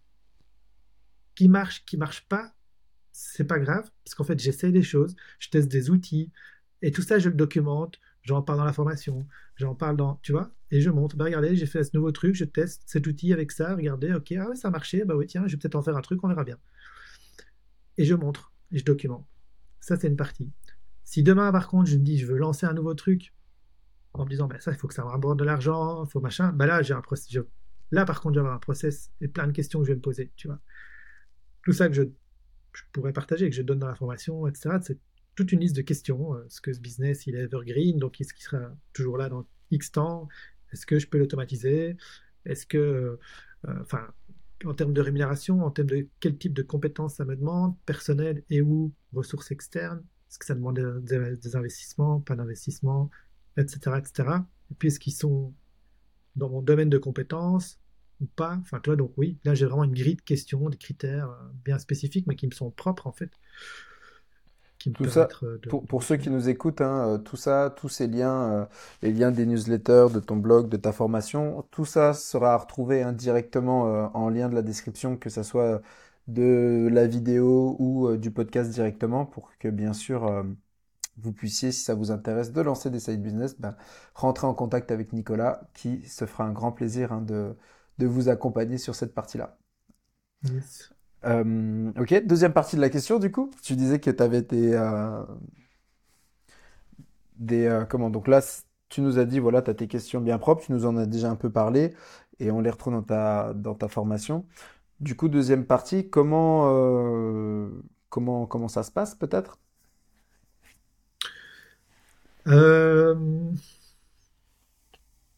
Alors, ben, Qu'est-ce que tu veux savoir exactement par quoi C'est quoi les étapes ou c'est quoi euh? Vas-y, c'est toi le spécialiste du side business. Comment ça se passe quand, ouais, quand, quand, quand tu lances ton, ton, business, quand tu lances quelque chose, tu vois? Hmm. bah, Je passe à l'action. Donc, euh, en gros, bah, tu vois, en fait, je passe très vite à l'action. C'est-à-dire, euh, je, je, je, fais pas trop les études de marché, des trucs. mais encore une fois, je pense que ça, c'est pas forcément ce que je recommande non plus. C'est plus parce que j'ai eu l'occasion de faire plein de choses et je pense que c'était une de mes forces aussi. C'est que globalement, je j'ai pas trop mauvais flair pour me dire ça va donner quelque chose. Tu vois. En tout cas, il va pas rien se passer. Ça va pas être le flop total, genre zéro vente, rien. Euh, mais ça, c'est l'expérience en fait. C'est juste le fait d'avoir fait de trucs depuis 12 ans euh, avec des flops totaux, tu vois, euh, que maintenant je sais mieux sentir si, ça, si ça va prendre ou pas. Et donc, très rapidement, en fait, je peux, je peux, je peux donner un exemple ici. Mhm. Je suis en train de monter un, side avec, avec un ami qui s'appelle Alexandre, Alexandre Bury, qui est aussi maintenant que s'est formé pas mal dans le SEO.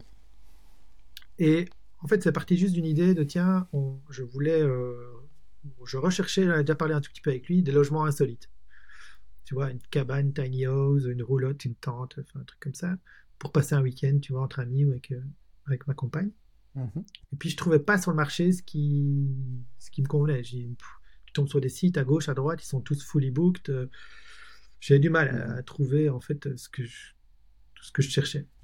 Et je me suis dit, bon, ok, il y a un besoin de marché. Enfin, en tout cas, moi, j'ai un pain là-dessus. Bah, ok, bah, on va le faire. Et donc, euh, très rapidement, euh, j'en ai discuté avec Alex. On s'est dit, tiens, comment est-ce qu'on peut mettre ça en place? Et puis, bah, justement, via un peu tous les outils, tous les trucs qu'on connaît, bah, très rapidement, en fait, on l'a fait. C'est-à-dire qu'on a créé une base de données des logements qu'on a été chercher euh, sur différents, différentes plateformes de type Booking, Airbnb, etc. on a créé un site web et on a fait une V1 avec deux outils qui sont Softer et Airtable. Et là, je rentre dans des trucs un peu plus techniques. Euh, mais qui permettent en gros de connecter une base de données avec une interface visuelle et de type site internet. Et on a créé une V1 et on l'a lancé en fait. Mais quand je dis on l'a lancé, c'est avec euh, du texte pourri, du lorem ipsum, euh, mmh. des trucs qu'on n'a même pas lus, des fautes d'orthographe, enfin, on s'en fout, on a lancé. Et quelques mois plus tard, et ça c'était lancé sans vraiment. Ok, on l'a lancé. Une VR en tout cas. Et puis quelques mois plus tard, plus tard, on a été remettre un peu les mains dedans et on a vu, tiens, ben, en fait, euh, commence à ranker. Euh, on, est, euh, on a même des positions, ah, des premières positions sur Google sur quelques mots-clés. Qui sont vraiment les mots-clés, genre logement insolite plus la région, tu vois. Mhm. Comme des mots-clés qui sont vraiment ceux sur quoi on veut ranker. Bah là, on s'est dit, ok, on va, on va faire le step 2, quoi. Mhm. Step 2, on recommence. On a refait un nouveau site web. Voilà, on a repensé tout le truc, on a fait un step back, on a refait une vraie structure SEO, machin, etc. Et là, on est en train de relancer le nouveau site avec euh, sur, là sur WordPress, avec une vraie structure SEO, avec une vraie vision, avec une vraie stratégie. Mais la V1, c'était le MVP, quoi. C'est euh, on lance un truc, on verra. Je sais pas si ça répond à ta question. Si, si, clairement, clairement. On lance le, le, plus vite possible, je lance, quoi. Ok, donc on est vraiment sur un gros passage à l'action. D'ailleurs, euh, quand, tu parlais, ça m'a fait penser, c'est... Hum, voilà, tu as parlé de, de, side business de flop. Tu penses que tu as lancé combien de side business depuis le début, à peu près? Tu parles en dur ou bien en digital ou les deux? Les deux. Combien au total tu penses que tu as lancé de, de, de side? Après, si tu as la Au total, une vingtaine, je dirais. Vingtaine. Et sur euh, les 20, euh, combien justement on enfin sur la vingtaine, combien tu penses on fait, on fait des flops et combien, euh, combien sont encore actifs aujourd'hui, tu vois? Euh, Vraiment des flops, euh, flop total, pas beaucoup, peut-être 2-3. Euh, et encore, je, ne me rappelle même pas comme ça te dire. C'est pour dire que je veux pas dire que tout a réussi non plus. certainement, il y, a eu des trucs qui n'ont pas trop pris, tu vois, mais euh, ils ont tous donné plus ou moins quelque chose. Après, c'est plus, comme je dis, c'est plus, ah, en fait, ça, tu vois, ça m'amuse pas, c'est pas ce que j'imaginais, ou, euh, hmm. ou bien ça prend trop de temps, ou trop d'énergie, ou, ou, bien j'ai un autre projet qui m'intéresse plus, sur lequel j'ai envie de, de, me refocus, de mettre de l'énergie. Parce qu'en fait, moi, mon problème aussi, c'est que ce que j'aime, c'est le 0 à 1, tu vois. Une fois que le mhm. truc est là, qui commence à fonctionner, ça m'embête et je suis pas la bonne personne, tu vois. Je suis plus la bonne personne pour le 1 à 10. Et ça, je l'ai compris. Donc, euh, c'est pour ça que je fais des side business. c'est parce qu'en fait, moi, ce qui m'amuse, c'est le 0 à 1. Et c'est pour ça aussi que maintenant, ma vision a un peu changé. J'essaie plus euh, forcément de que faire des trucs tout seul. Tu vois. C'est plus de faire des choses avec d'autres personnes aussi. Pour que, à la limite, s'il faut le mettre de 1 à 10, ce sera pas moi. Moi, je pourrais venir avec des idées, des trucs, ça n'y a pas de problème. Mais pas la gestion du 1 à 10. Euh, donc, tu m'as demandé combien on fait des. Et combien sont encore actifs, c'est ça que tu me demandes? Ouais, mais également, ouais. Aujourd'hui, tu as combien de side business, tu vois, avec, qui, qui tournent? Alors, il y en a pas mal qui sont en cours de construction. Ouais. Euh, tu vois, un peu en toile de fond, qu'ils avancent tout doucement comme ça, mais qui se construisent petit à petit. Euh, puisque j'ai, euh, tu vois, la newsletter qui, il y a peut-être des grosses nouvelles qui, va, qui vont arriver sur la newsletter, mhm. suite justement au passage dans Snowball. Il y a la formation, il y a le livre, le coaching. Donc tout ça, juste dans l'univers du, side business, tu vois, pour moi, c'est quatre side business quelque part. Je pense que là-dessus, j'ai oublié. Après, je fais des, encore pas mal de missions de consultance, consulting, euh, conseil, etc., euh, d'entrepreneurs ou de gens qui se lancent, etc. Ça, c'est un c'est mon business principal, on va dire. Mais ça reste quand même encore un side business, puisque finalement, euh, je, plus une vision de faire plein de side business que encore vraiment aujourd'hui avoir un vrai business principal, même si c'est quand même celui-là le principal. Mhm. Et puis après, euh, j'ai, euh, je suis pas mal dans l'immobilier avec là justement euh, l'aménagement d'un espace avec salle de location de salle de mariage, bureau en coworking, salle de séminaire, tout ça. C'est aussi pour moi un side business, mais c'est quand même un gros projet là pour le coup, mhm. et plusieurs projets dans l'immobilier de location, colocation et Airbnb. Et puis, euh, et après, donc j'ai le projet des logements insolites. J'ai un autre projet sur le détatouage qui est un peu en stand-by pour l'instant. Mais ce que le gars avec qui je fais ça, il, est bien busy aussi. Mais en vrai, c'est pareil, tu vois. Si je reprends le process, par exemple, parce que je pense que c'est important que les gens voient un peu le truc. Mhm. Euh, bah, ça, c'est un très bon exemple où je peux t'expliquer tout le process. C'est que là, on voulait lancer un side business ensemble. On est tous les deux avec des compétences SEO. On s'est dit, on veut trouver une niche SEO et lancer un truc. On a fait toute une étude de marché, on a identifié une quinzaine, vingtaine de niches avec du potentiel. Et puis on a choisi celle-là, euh, parmi deux, on aurait pu en lancer en 3-4 autres sans problème. On a choisi celle-là, on a lancé, on a construit un site, qui s'appelle mondetatoueur.be. Euh, et le site, il n'avait pas fini. On a commencé à ranker juste quelques pages, quelques trucs. Et là, le but, c'est de nouveau, pareil, de, continuer à le, porter après. Mais en vrai, tu vois, pareil, tu vois, je lance des trucs. C'est juste le process. Et après, je sais que ce truc, je peux le reprendre plus tard, tu vois. Mhm. Et là, pour l'instant, tous les deux, on était busy. On n'a plus le temps de s'occuper de celui-là. C'est pas grave. On le met un peu de côté. On va sans doute investir encore un peu d'argent pour créer des contenus, etc. Puis on le reprendra un peu plus tard. Et ça, ça arrive souvent que je mets un peu d'énergie, puis je laisse un peu le truc. Je fais autre chose, je reviens dessus, je le fais avancer. Mais c'est pas grave, tu vois. C'est, je continue et de temps en temps, j'ai envie de revenir dessus. De temps en temps, j'ai plus envie de le voir parce que voilà, je suis fatigué de travailler là-dessus. Et je switch. Donc aujourd'hui, je sais pas, je dois avoir euh, une petite dizaine de side business différents, je dirais. Ok. Très bien. Mais écoute, tu me fais encore une, belle transition. Le temps passe hyper vite. Hein. Ça fait déjà 1h10 qu'on est, qu'on est ensemble et moi je me régale parce que hein. le. Non, non, c'est parfait. T'es là pour ça, t'es là pour ça. et, euh, et, euh, et c'est vrai que cette thématique m'intéresse particulièrement. Mais du coup, tu viens de me dire, voilà, des fois, quelques semaines, euh, je fais, euh, je fais, euh, je le lance un peu, ensuite je laisse de côté, ensuite je reprends. écoute, ça nous fait arriver à, la, deuxième partie qui est un peu comment tu t'organises justement entre ces différents projets. Donc là, on va vraiment parler de, d'organisation au sens, euh, au sens large. Donc je vais te laisser aussi, euh, je, te, présente un peu cette partie et après je te laisse euh, aussi dérouler. C'est-à-dire vraiment comment toi tu t'organises, que ça soit ton organisation entre ta vie familiale, personnelle, professionnelle, que ça soit tes, si tu as des routines, des organisations particulières à la semaine, à la journée, comment tu organises tes tâches, tes priorités, etc. Vraiment le but ici, tu vois, de cette partie, c'est d'avoir vraiment un comment quelqu'un qui gère plusieurs projets en même temps, tu nous as parlé d'immobilier, de side business, de plein de choses, comment tu fais pour en fait bah, que, ça rentre? Qu'est-ce qui fait que tu restes quand même un humain normal? Alors que tu fais plein d'autres choses, euh, plein d'autres choses, enfin plein, plein, plein de choses. Bah, Si d'ailleurs tu te considères comme un humain normal, ça se trouve, c'est pas le cas. Attention, euh, j'ai des connexions. Non, non, oui, bien sûr. Euh, alors, donc comme je disais tout à l'heure, tu vois, j'ai, je me suis beaucoup formé en développement personnel. Mhm. Et dans la casquette développement personnel, je mets euh, productivité, organisation, euh, tout ça dans, dedans aussi, en fait, dans le même pot. Et donc, c'est une question qui revient souvent, tu vois. Je pense que clairement, je suis un humain normal, oui, mais je pense que c'est pas du tout fait pour tout le monde. Ça, c'est clair. Parce qu'il y a plein de gens. Moi, je parle avec ma copine et elle me dit Mais je prendrais juste ton nouveau projet. Je sais déjà pas comment tu arrives à gérer juste ce truc-là. Tu vois? Donc, c'est clair que je fonctionne comme ça. Si tu veux, mon cerveau, il a besoin de d'avoir des nouveautés tout le temps, de faire des nouvelles choses.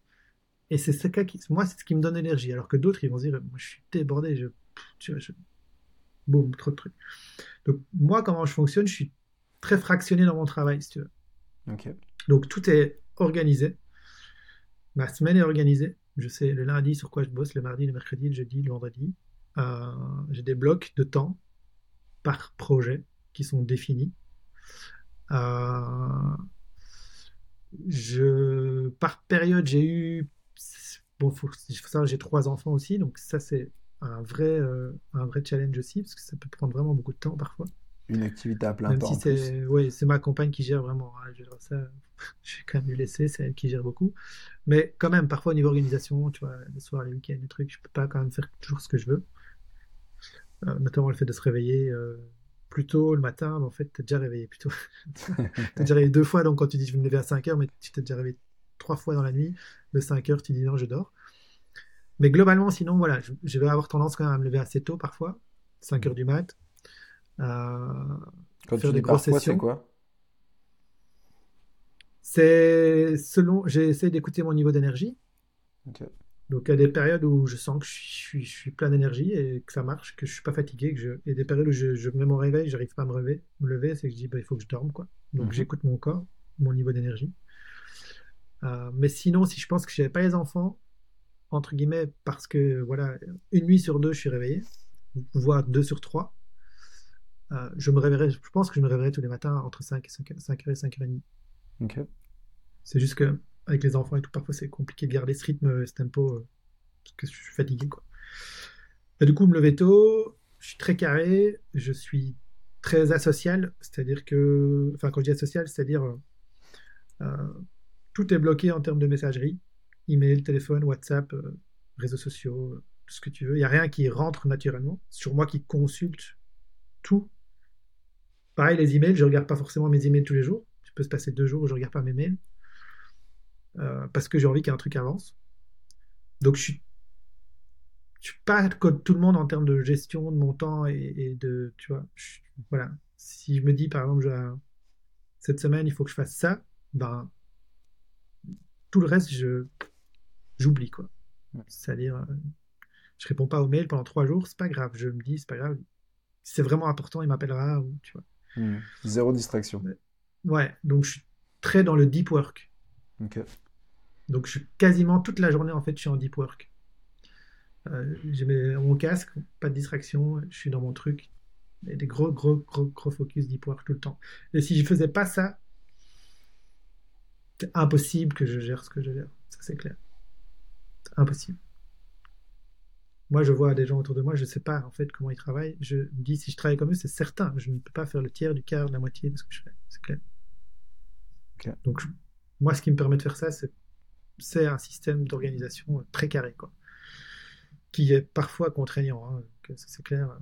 Parce que si je dis, OK, je- cette semaine, j'avais bossé là-dessus, puis il y a un imprévu, je ne l'ai pas fait, alors je me dis, ouais, je suis en retard, etc. Donc, mais, mais en tout cas, c'est comme ça que je fonctionne. Donc tu te fais ces blocs. Donc est-ce que tu peux rentrer un peu plus dans le détail justement? Tu as dit que tu travaillais en gros, en gros focus. Euh, donc tu te réveilles à 5 heures, qu'est-ce qui se passe à, enfin 5 heures, 5 heures et demie, euh, qu'est-ce qui se passe à partir de là? Est-ce que déjà c'est tous les jours, même le week-end? Est-ce que c'est que les jours de semaine? Euh, Comment tu t'organises? Et, vraiment, euh, après, vas-y, je te laisse dérouler comment, vraiment dans le détail un peu de comment tu t'organises. Ouais.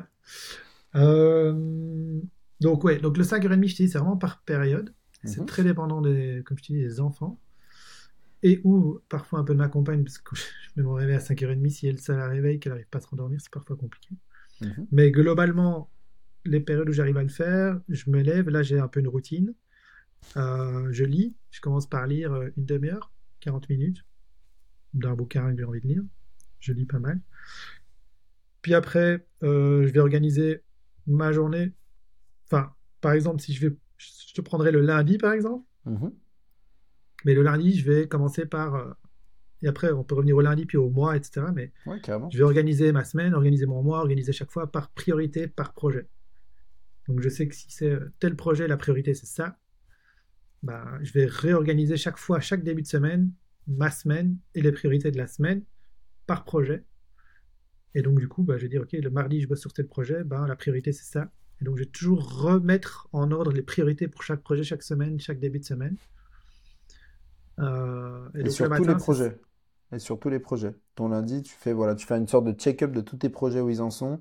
Quelles sont les priorités et tu organises. euh, Ouais, disons que je le sais naturellement, tu vois. Hmm. je- je- ça, ça se fait tout de suite, en fait. hein. Je sais que là-dessus, ok, la semaine passée, je vais faire ça, je l'ai pas fait. Ok, bon, bah, ok, la priorité maintenant, c'est ça. Bah, ok, bon.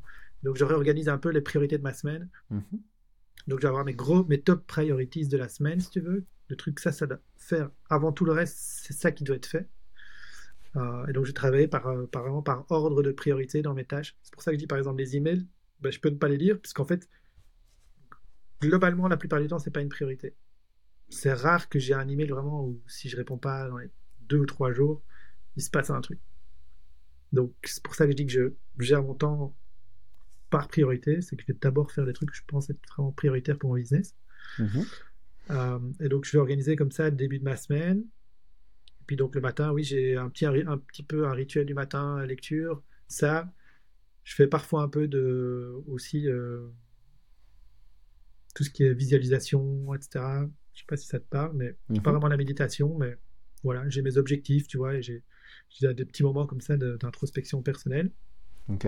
Euh, pas mal d'écriture le matin aussi.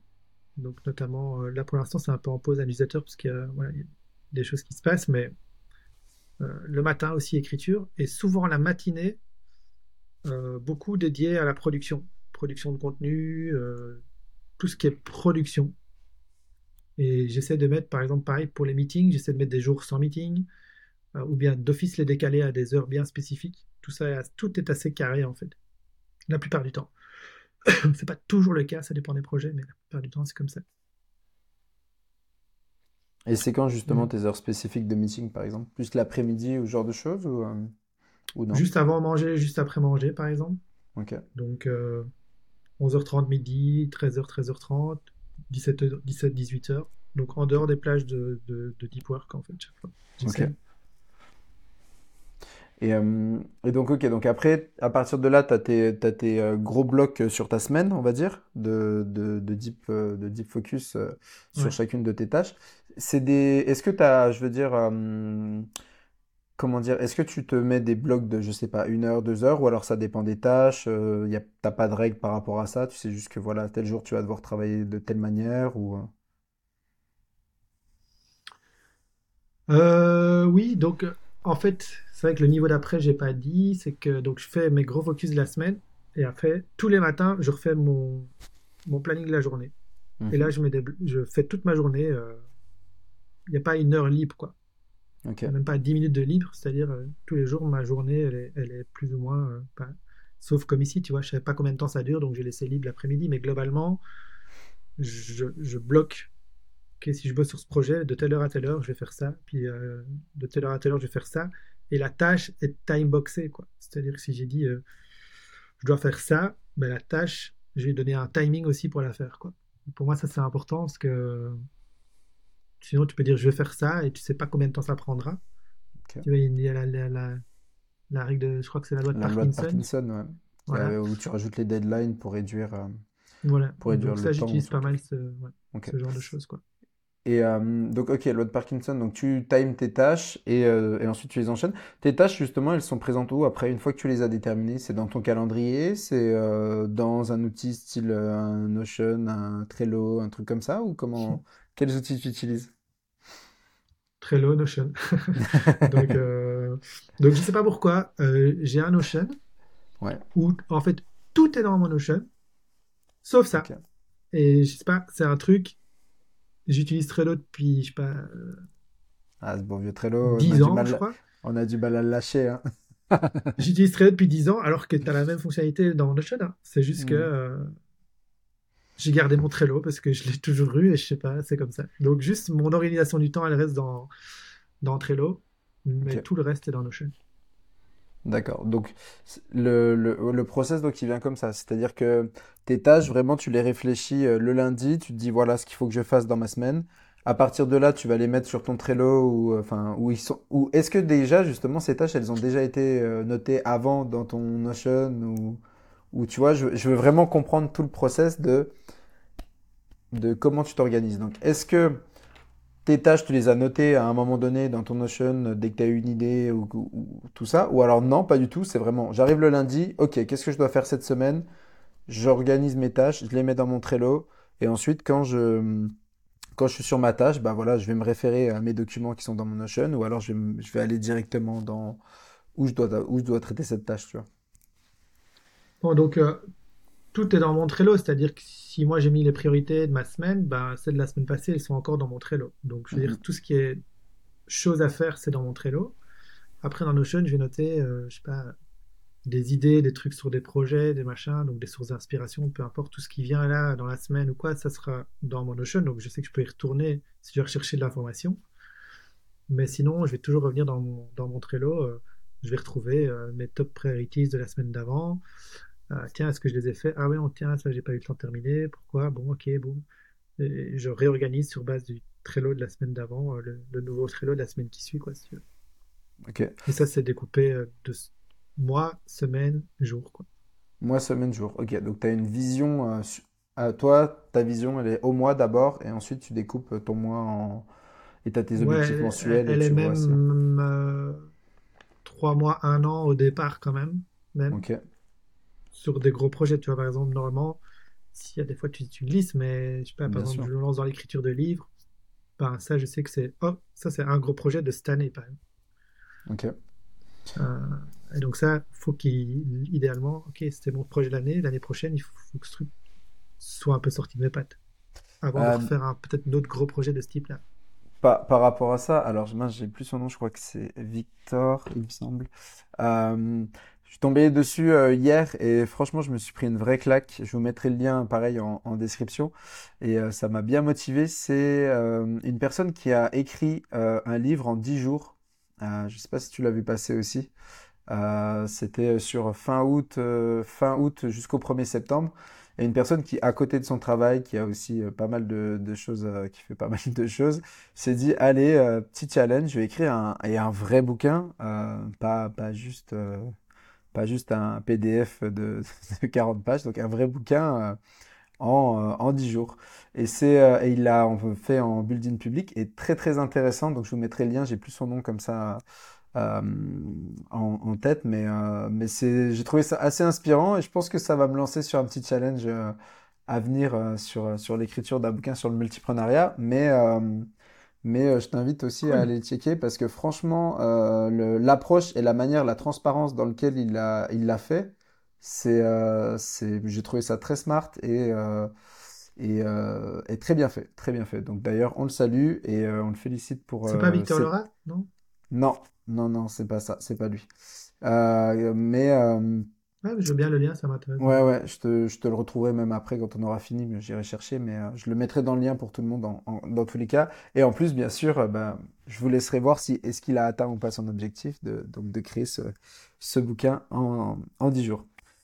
Euh, ok, donc ta vision au moins à, à- à l'année, ensuite tu redécoupes plus avec des objectifs au trimestre, donc tous les trois mois, ensuite mensuel et euh, semaine et journée. Ok, Euh, par rapport à ça, donc là tu as tes grosses, on va dire tes grosses slots, tes grosses périodes de temps. Ta journée, elle se finit, elle se finit à quelle heure? Comment, comment ça s'organise? Est-ce que tu travailles le soir? Est-ce que tu euh, moi, j'ai l'habitude, en fait, avec les invités, de dire que le temps, je le découpe, si tu veux, en trois. C'est-à-dire que pour moi, il y a le temps professionnel, le temps personnel. Quand je dis temps personnel, je le distingue du familial, qui, le familial est plutôt les interactions avec les autres, que ce soit les amis ou la famille. Et tu as le temps personnel qui est plus le temps consacré vraiment à toi. Donc là, tu m'as dit que tu avais, toi, une petite partie, tu vois, méditation, euh, lecture, sport, que moi, je distingue de, temps, du temps familial. Donc, comment tu gères aussi, puisque tu as trois enfants, une campagne, Comment tu gères aussi tout ça dans, ton, dans ton emploi du temps? Ouais, bah écoute, euh, c'est assez simple en fait. C'est vrai que moi, je me suis finalement calqué sur des, enfin, pas dire des horaires de travail, mais le matin, euh, je conduis mes enfants à l'école euh, d'office, donc ça, voilà, petit déjeuner en famille, d'office. Je conduis mes enfants à l'école, puis je vais au boulot. Donc en fonction de où je suis maintenant, euh, voilà, j'ai un peu plus, de, plus ou moins de temps de la maison, peu importe. Généralement, je bosse jusqu'à euh, 18, quasiment, ouais, 18, h 30 un truc comme ça. Et puis, généralement, je bosse pas trop le soir, euh, pas trop le week-end, mais ça dépend des périodes et ça dépend de, de pas mal de paramètres. Mais grosso modo, on va dire plutôt des horaires euh, 9, 18, 30, je dirais, globalement. 18h30, 19. Bah, 19, je suis à la maison. Mhm. Et puis le, le soir, c'est pareil, les enfants, euh, on mange en famille. Enfin, je mets mes enfants au lit tous les soirs. Ok. Euh, et pff, ça dépend. Après, euh, rebosser le soir, le week-end, Mhm. il n'y a pas de règle en fait. Ça, c'est plus euh, si j'ai l'énergie, l'envie, euh, des, de- des, voilà, des besoins, ou parfois des trucs le soir. Je sais pas, ça m'arrive d'avoir des trucs pour le boulot le soir, des meetings, des trucs. Mais sinon, euh, je bosse grosso modo quand même pas trop le soir et pas trop le week-end non plus. D'accord. Est-ce que tu as une activité physique que tu fais régulièrement ou pas? Alors c'est assez fluctuant parce que j'ai des Ouais. petits soucis euh, de... Ouais, je me suis pété des trucs. Mhm. Historiquement, je faisais pas mal de sport. Et euh, là, je me suis pété la main. On voit pas trop, ouais, si tu vois, je me suis pété la main en jouant au tennis. Euh, D'accord. donc euh, là, ça fait presque un an, hein, je me suis fait opérer, une rupture des ligaments. Et donc là, j'ai été pas mal euh, à l'arrêt depuis un an. c'était dur de m'y remettre. Mhm. Bah, tout simplement parce que je savais plus, plus rien faire. Euh, donc sinon, ouais, j'essaye quand même. J'essaye, mais c'est assez fluctuant.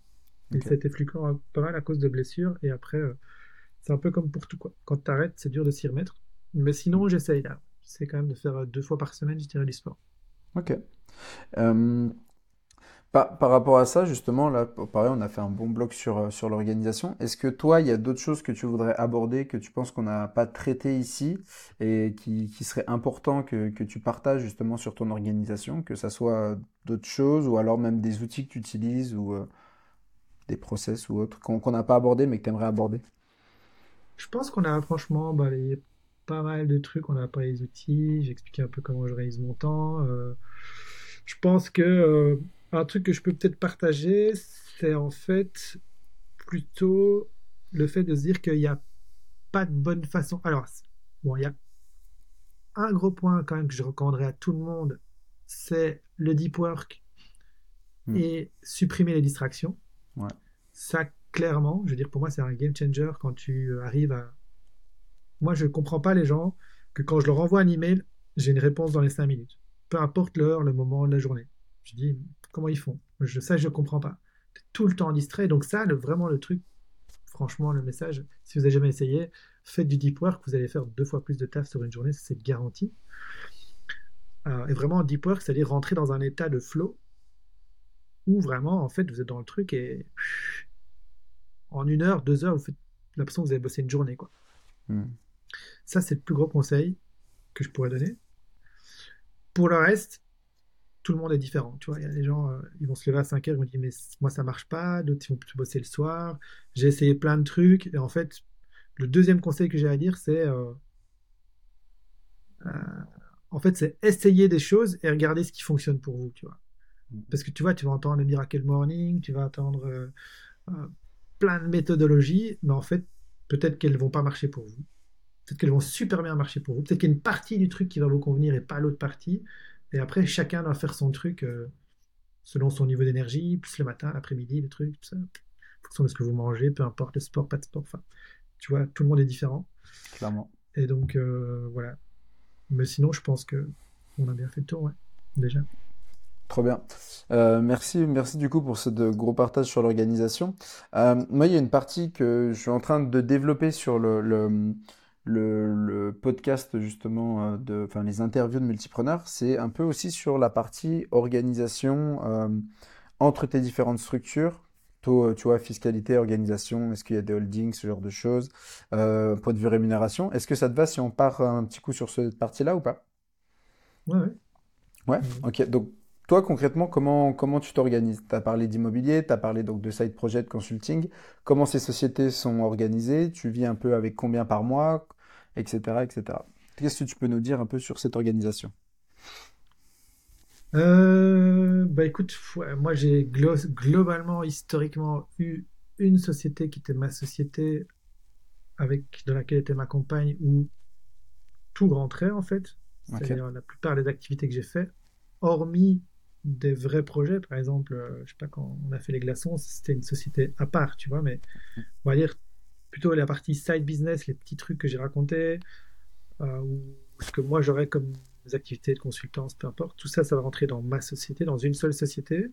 Mhm. Euh, après, ben là, récemment, ça c'est assez récemment que j'ai commencé à travailler un petit peu différemment, euh, à structurer effectivement avec différentes sociétés. Par exemple, dans l'immobilier, ben là, pour le gros projet que je suis en train de lancer, ben là, on a créé une société séparée où on est trois actionnaires. Et j'ai comme ça deux autres sociétés aussi dans l'immobilier avec d'autres personnes. C'est chaque fois la création de sociétés, en fait, avec des prises de participation. Mhm. Euh, le dernier side business, par exemple, sur les taupes, pareil, on a créé aussi une société séparée. Mais aujourd'hui, j'ai pas encore une structure de type holding ou quoi que ce soit, parce que c'est pas vraiment encore nécessaire. Ouais. Euh, mais grosso modo, je crée des entités quand, euh, ouais, quand c'est nécessaire d'un point de vue bah, actionnariat, en fait. Mhm. Euh, puisqu'historiquement, les side business, c'était moi, en fait. Donc, j'ai pas besoin de créer des, des structures différentes. Et où c'était pas des projets qui avaient vocation à un moment donné à se dire, ça va faire une gros truc qui va se revendre euh, séparément, tu vois. Mais euh, si un jour il y a des trucs comme ça, peut-être que je les sortirai euh, à un moment donné, mais voilà. Et Je sais pas euh, si je si, si, c'est- la structuration, ouais. Ouais, clairement. Et d'ailleurs, euh, juste euh, petite question, ces sociétés, euh, du coup, dans l'immobilier, est-ce que les participations que tu as prises, tu les as prises via ta société, ou alors non, c'est toi en propre, qui, en nom propre qui les a prises? Euh, j'ai pris en, ouais, en nom propre, ouais. En nom Ok. propre, et la dernière aussi, c'est en nom propre, ouais. Ok. Et euh, petite question du coup, parce que juste on a parlé, euh, le fait que tu sois euh, dans ta société principale historique avec ta compagne, c'est parce que vous travaillez ensemble sur les projets ou alors pas du tout? C'est juste, ça s'est fait comme ça. ou- Ouais, c'est ça. C'est qu'en fait, à un moment donné, on a, elle a commencé à bosser avec moi, à m'aider sur mes projets aussi. Elle gère un peu de la partie administrative. euh, et puis, à un moment donné, quand elle a voulu se lancer, moi, j'avais déjà une structure, donc c'était plus simple qu'elle fasse ses activités, qu'elle facture via la structure, de changer les statuts, et voilà, plutôt que de créer une deuxième structure, deuxième Ouais, de frais de comptabilité, tout ce qu'on veut à côté. Euh, et ouais, Ok, c'est ouais, question de facilité en fait. d'accord.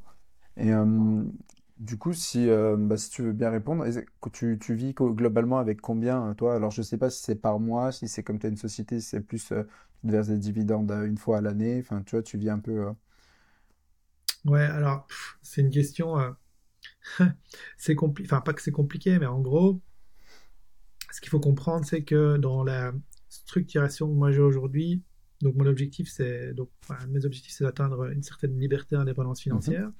Je suis pas du tout un gros dépensier, si tu veux. Ouais. Voiture, machin, tout ça, c'est pas un truc qui me, qui m'intéresse spécialement. Euh, donc je me verse un tout petit salaire, tu vois, vraiment euh, le minimum en termes de, de taxation, je crois que je dois être, à- je me verse un salaire. je- je- pour te dire, tu vois, je connais même pas mon salaire. Je pense que je dois être euh, euh, entre 1002, 1003, un truc comme ça. Donc vraiment un tout petit salaire. Mhm. Par contre, ce qui se passe, c'est que via les différentes sociétés, j'ai énormément d'avantages qui font que ça, c'est quasiment que de l'argent de poche en fait. Bien sûr. Parce que, euh, et pareil pour ma compagne, c'est enfin, on est structuré de manière que toutes nos charges en fait sont prises en charge par les structures. Donc, par exemple, ma, ma maison, le prêt de ma maison ici, il est payé par ma société, tu vois. Parce que ma- ma- c'est lou- je loue des bureaux, donc en fait, ça rembourse mon crédit. Euh, j'ai euh, ma voiture, mon téléphone, même une partie de la bouffe, vu qu'on est dans le RECA, qui historiquement a été payée par la société. Voilà. Je ne rentre pas dans tous les moindres détails, mais Mhm. grosso modo, bonne partie des frais, tout ça, sont couverts par les structures. Mhm. Et puis maintenant, je commence à avoir des rentrées aussi via l'immobilier, de plus en plus, via mes investissements qui vont venir se rajouter à ma, à ma rémunération juste euh, du salaire que je me verse. Et je suis en train de voir si maintenant, dans les autres sociétés, je refacture juste les autres sociétés ou si je me verse aussi une petite rémunération. Ça, on va voir un petit peu comment ça, comment ça évolue, par exemple, sur la société. Il y a beaucoup de choses qui sont encore relativement nouvelles ici. hein.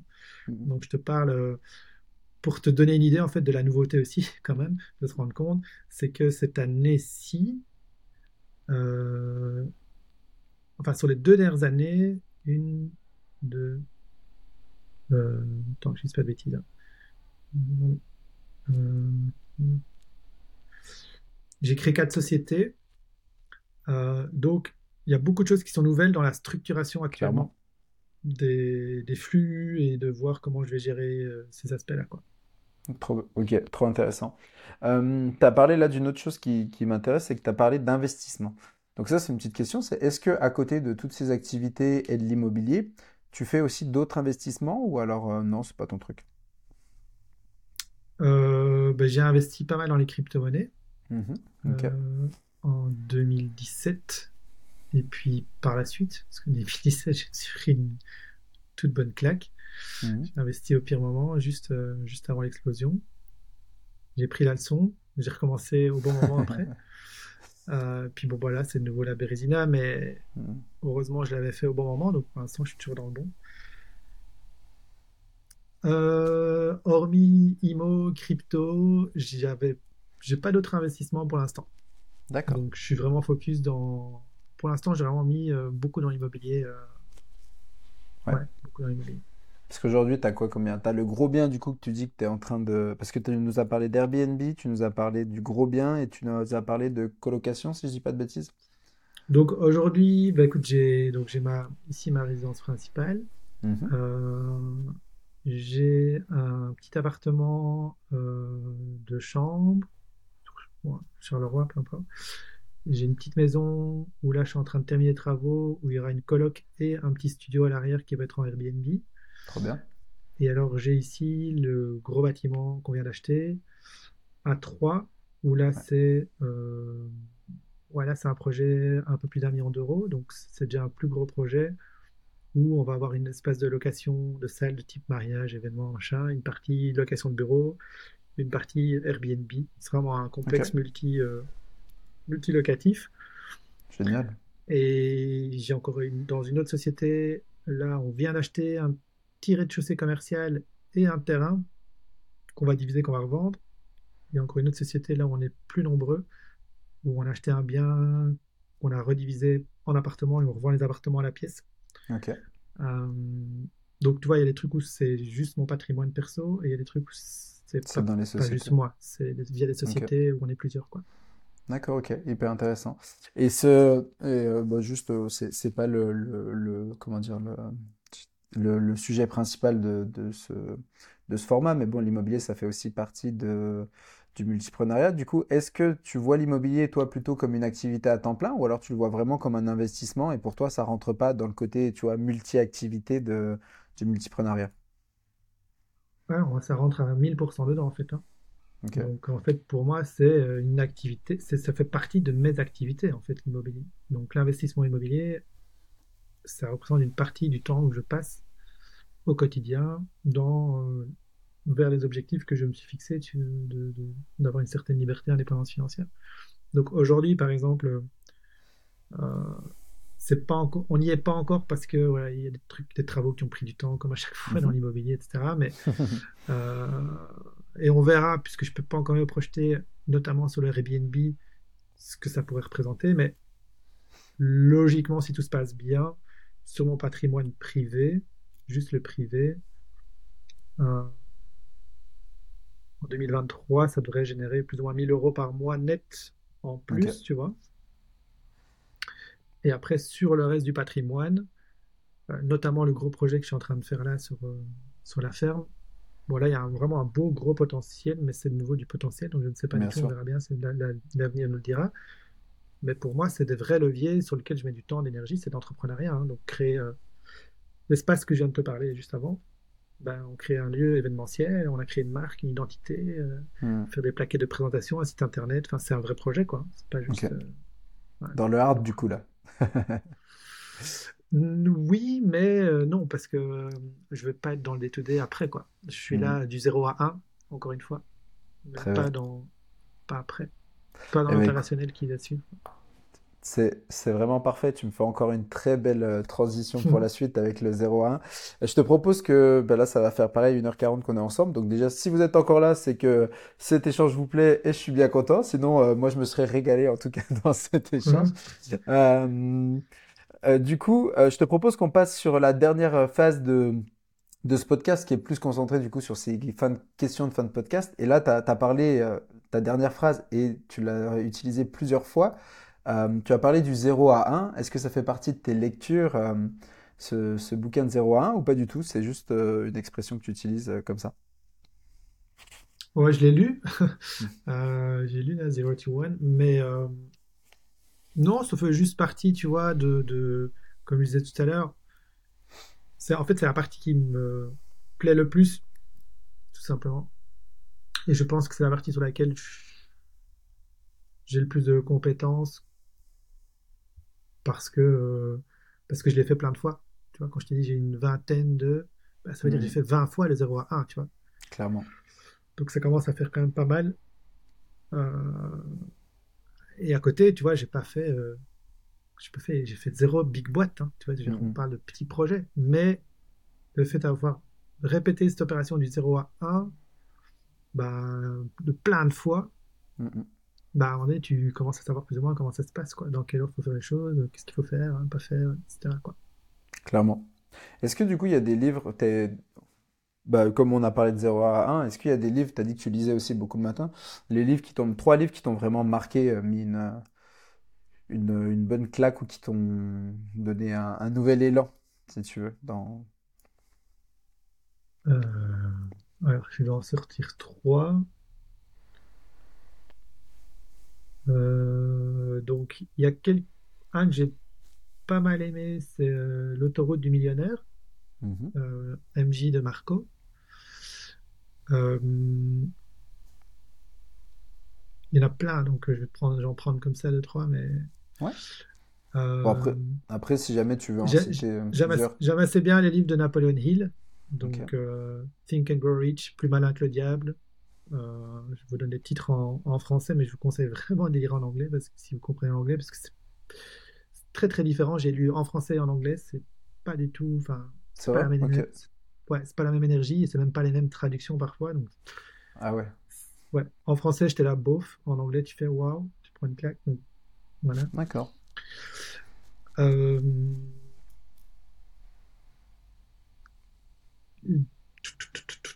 Ouais, il y a. Attends, je réfléchissais vraiment, tu vois que mhm. j'ai pas mal aimé aussi euh, L'effet cumulé euh, Darren Hardy. Puis après, j'ai lu pas mal hein, des, classiques. Euh, j'ai lu une bonne partie des classiques, tu vois. La semaine de 4 heures, Tim Ferriss, les, les Robert Kiyosaki, Père riche, Père pauvre, Cadran du cash flow. Tous ces bouquins-là mhm. sont sympas aussi. C'est des classiques que je sors, donc euh, c'est pour ça que j'essaie de sortir peut-être ceux parfois un petit peu moins connus encore. Mais ouais, ça fait déjà quelques-uns. Ouais, qu'est-ce qui t'ont apporté cela Enfin, tu vois, c'est quoi T'en as ressorti quoi un peu de ces bouquins? Bah, tu vois, par exemple, euh, si, si je prends Kiyosaki avec euh, Père pauvre ou le cadran du cash flow, hmm. c'est en fait, c'est juste des notes. Je trouvais ça super intéressant parce que pour moi, ça reflétait un peu mon parcours d'avant et mon parcours d'aujourd'hui et des choses que j'aurais voulu entendre avant, tu vois. Entre, euh, je sais pas si tu connais le cadran du cash flow ou pas, mais. Il m'a euh, clairement parlé, euh, ça fait partie, le multiprenariat, justement, comme tu disais, ton virage au numérique. Enfin, moi, si je l'amorce aussi aujourd'hui, et bon, ça, commence, ça fait quelques temps un peu, mais si j'amorce vraiment ce, côté numérique, ça vient notamment de ce livre et effectivement du cadran bah, que je te laisse expliquer pour ceux qui nous écoutent. Mais, Ouais, voilà, ben, tu vois, donc dans le cadran de cash flow, ben, c'est un cadran, il y a quatre parties, mais disons qu'il y a une partie gauche, surtout une partie droite. Une partie gauche, vous êtes plutôt euh, soit des, entre guillemets, des travailleurs classiques, ou euh, on va dire des freelances, euh, professions libérales, etc., ou quelque part vous êtes toujours en train d'échanger votre temps contre de l'argent. Et la partie droite du, cash, du cadran du cash flow, où vous êtes plutôt soit des, des vrais entrepreneurs, donc vous créez des business, vous créez un système, vous travaillez sur votre business et pas dans votre business, ou la partie investissement.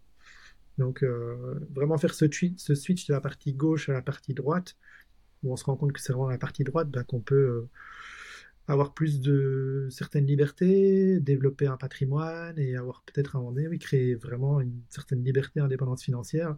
On va plus facilement la faire du côté droit que du côté gauche du, du cadran du cash flow.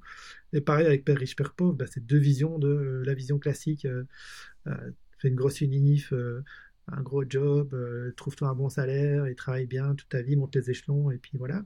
Versus, euh, ben non, en fait, il y a, il y a l'entrepreneuriat, il y a moyen de, faire d'autres choses, peut-être des choses qui passionnent et développer un business, etc. etc.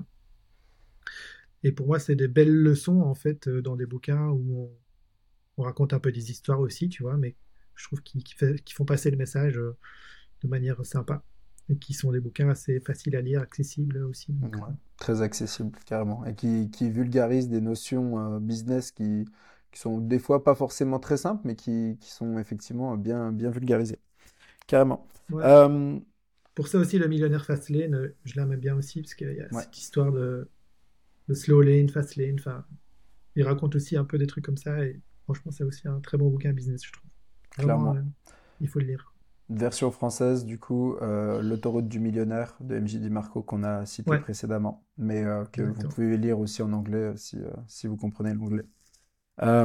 Et puis, si vous comprenez pas l'anglais, bah, n'hésitez pas à commencer à lire des livres business en anglais, ça pourra que améliorer aussi votre, votre niveau. Donc, vous faites les deux, vous lisez d'abord en français, puis vous l'achetez en anglais, vous relisez en anglais, et ce sera plus facile.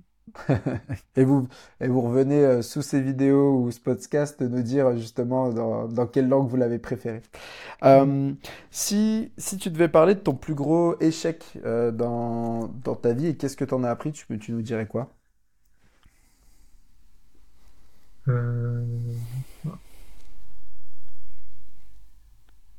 Le plus gros échec pour moi,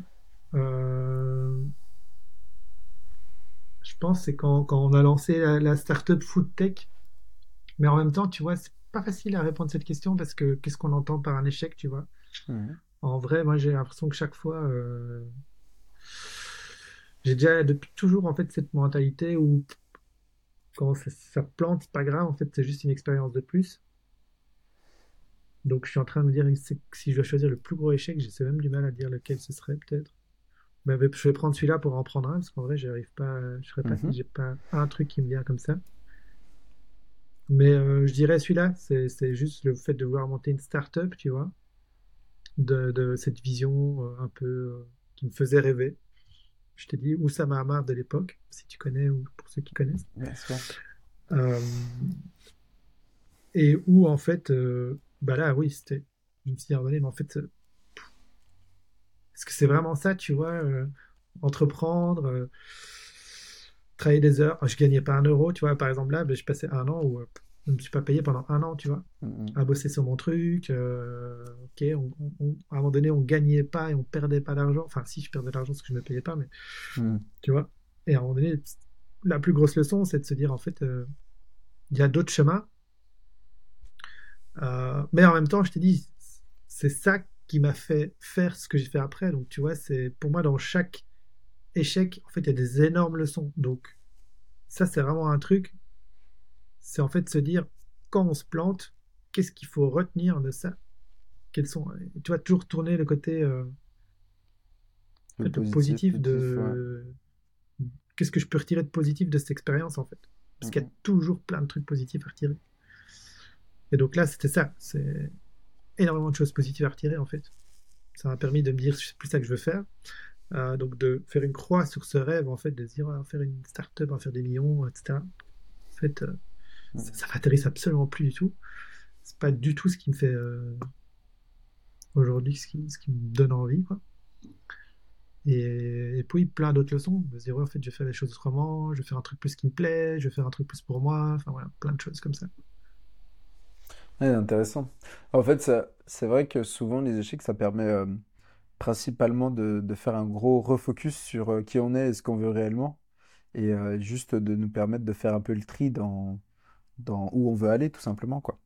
Et, et bah, écoute, tu me refais encore une belle transition sur, sur la suite. Du coup, qu'est-ce qui aujourd'hui bah, te, qu'est-ce qui aujourd'hui, tu vois, motive euh, Nicolas? Qu'est-ce qui t'inspire justement aujourd'hui? Qu'est-ce qui te, qu'est-ce qui te ferait euh, rêver un peu aujourd'hui? Euh, Aujourd'hui, c'est que, comme je te disais, donc j'ai trouvé ce que j'avais envie de faire. Mmh. C'est-à-dire, moi, ce qui m'éclate le plus, en fait, c'est de produire des, du contenu sous plein de formes différentes et ou d'accompagner d'autres personnes, et, etc. Et de voir d'autres personnes, en fait, euh, passer de 0 à 1, tu vois, et avoir des réussites, alors que peut-être elle ne croyait pas en elle-même, tu vois. Ça, je trouve ça super chouette. Et puis tout, tout, euh, ce que je trouve en fait hyper chouette, c'est d'avoir des retours. Tu vois, là, j'ai ma newsletter, ben, j'ai parfois des gens qui m'envoient des messages sur LinkedIn. Euh, j'ai lancé, je, vais me lancer là-dedans, ou j'ai pris l'idée de la pépite là et en fait je vais le faire. tu vois, ça, je trouve ça génial, quoi. Tu vois, c'est, c'est, et c'est pour ça que je fais ça. C'est, et quelque part, c'est de l'ego aussi, tu vois. On a tous, c'est de l'ego indirect, mais c'est me dire, ok, j'ai, ce que je fais là, ça sert pas à rien. Il y a d'autres personnes qui, ça les inspire, ça leur donne envie de se lancer. Et j'espère, je leur souhaite euh, du succès, ou en tout cas, le, voilà, le premier pas dans l'entrepreneuriat. Et ça, aujourd'hui, c'est le chemin que j'ai envie de poursuivre encore longtemps. Quoi. Trop chouette. Et du coup, si, euh, si tu voulais qu'on se souvienne de toi pour une seule chose, ça serait quoi? Euh, La générosité? Ok. Je sais pas. Le fait de ouais, d'être là euh, pour aider les gens et pas trop attendre des choses en retour. Ok. De base. Ok, ok. Euh, tout à l'heure, tu avais un peu, euh, on, on, on l'a un peu, c'était en off avant quand on s'est présenté, tu avais un peu souri, donc j'avais dit qu'on en reparlerait. je disais que des fois, tu avais des incompréhensions dans le multiprenariat par rapport au fait que bah, tes différents projets, que tu es tu fasses des choses complètement différentes. Est-ce que toi, tu as des anecdotes à nous raconter sur, euh, enfin, ou une anecdote à nous raconter sur justement un peu cette incompréhension, peut-être que tu as rencontré un jour euh, par rapport au fait que tu fasses plein de choses différentes? Ouais, bah, je pourrais. euh, ah, ah, je fais une micro-parenthèse parce que ça, juste ce que j'ai dit avant, ça m'a fait penser à un bouquin aussi que, que, Ouais, que j'ai lu il y a vas-y. pas longtemps, qui est sympa, qui est par contre pas connu. Mhm. C'est de Go Giver. C'est un Mhm. bouquin que j'ai lu euh, il y a un, ou deux mois. Ok. euh, et qui est justement sur le fait de donner et en fait euh, de recevoir de l'univers euh, en retour quelque part. C'est un très chouette petit livre. Euh, ben, en gros, des anecdotes, ce serait, je sais pas, demande à ma mère ou à ma belle-mère ce que je fais. Tu vois, je sais pas, je sais pas si elles, pour- elles pourront probablement pas te répondre. Euh, et je pense que tu peux faire la même chose avec à peu près tous mes copains. Je suis pas sûr qu'il y en a beaucoup qui vont réellement savoir te donner euh, la réponse. Donc ça, c'est, je pense, une anecdote entre guillemets, mais c'est un peu ça. Ça illustre en fait, euh, ouais, c'est comme je te disais en, intro, c'est si on me demande euh, quand je croise quelqu'un, c'est par exemple j'ai croisé quelqu'un maintenant et ils vont me dire ça va, ça se passe bien tes cours de cuisine ou ça se passe bien euh, tel truc? Je dis mais attends, mais ça c'était à 5 ans, tu vois. Je, je fais plus 5 ans que je fais plus ce truc, tu vois. Et donc ça c'est tout le temps. C'est des gens que je vois pas souvent ou quoi, ils vont me demander euh, régulièrement des trucs. où Je fais, non mais toi t'as loupé, euh, t'as loupé, t'as loupé, loupé 10, t'as t'as loupé 10 loupé, trucs, tu vois. t'as loupé 16 nouveaux business, quoi. Ouais. Euh, bah, tiens, justement, comment tu fais, toi, pour te présenter quand tu, tu vois, tu as une nouvelle personne qui se, tu vois, tu, tu rencontres quelqu'un, je sais pas, en soirée, euh, dans un truc, que ce soit un contexte pro ou pas pro, souvent, tu as cette question que j'ai cherché à esquiver pendant de longues années de, hé, toi, tu fais quoi dans la vie? Et souvent, comment tu fais? Est-ce que tu esquives aussi ou est-ce que euh, tu, euh, tu Non, réponds non, parce que non, non, non, non, non. Aujourd'hui, euh, ma casquette, euh, c'est euh, en fait, je, je fais du, de l'accompagnement euh, en création d'entreprise. Et J'aide les gens à lancer euh, un business, un side business. Et moi-même, j'en, lance aussi. Et j'écris autour de ça un écosystème euh, avec euh, des formations, de l'accompagnement, groupe, individuel, une newsletter. Et, et moi-même, j'en lance euh, aussi. Bon, en gros, c'est un peu ça, quoi. balèze. On voit qu'il a été travaillé quand même, le... la Discord. Non, mais quand je t'ai dit, mais... en vrai, quand je t'ai dit en 2020, euh, Mhm. que je me suis dit, ok, j'ai eu la vision, en fait, c'est ça. C'est qu'à un moment donné, euh, ça, c'est le rail, tu vois, maintenant. Mhm. Et donc, en fait, euh, ok, je vais peut-être encore faire des trucs, mais il y a quand même un rail maintenant qui est clair, quoi. Ok. Ouais, c'est rigolo parce que c'est un peu la, la même chose euh, qu'on a tous les deux, sauf que voilà, toi, tu es orienté side business, alors que moi, je suis orienté multipreneuriat, euh, qui se regroupe hein, d'ailleurs sur, sur plein d'aspects. Mais, euh, mais c'est vrai que c'est, c'est un peu la, la solution finale que j'ai trouvée aussi, quoi. C'est, ça, c'est t'accompagnes des personnes à créer des entreprises et à, les lancer en fait tout simplement. Et sauf que moi j'ai la petite partie euh, comment s'organiser aussi une fois que tu as tous ces business, alors que toi tu vas plus être sur le côté automatisation et, et euh, justement bah, tout ce qui est spécifique au side business quoi. Du coup, dernière question, juste avant la fin. Euh, dernière question, c'est bah, où est-ce qu'on te retrouve? Est-ce que justement, où est-ce qu'on te retrouve? Où est-ce qu'on retrouve Nicolas Filali? Euh, bon, écoute, là où je suis le plus actif, même je suis pas un méga actif, tu vois, des réseaux sociaux, bah, pour les mêmes raisons en fait que je disais tout à l'heure. Je focus sur mon truc, mais je, je suis pas un gros ni consommateur ni producteur de contenu sur les réseaux. Mhm. Mais là où je suis le plus, c'est sur LinkedIn. Euh, et puis après, voilà, il y a la newsletter euh, La Pépite. Euh, et puis également euh, Side Business Facile pour découvrir une formation gratuite sur la création de side business pour ceux qui ont envie de découvrir un peu cet univers-là. Je vous invite vraiment, hein, je me suis inscrit à ces deux newsletters et à cette formation justement par, euh, par mail que tu dis. C'est euh, c'est vraiment très quali et donc euh, franchement, je vous invite vraiment à aller jeter un coup d'œil. On apprend vraiment beaucoup de choses. Merci, c'est gentil.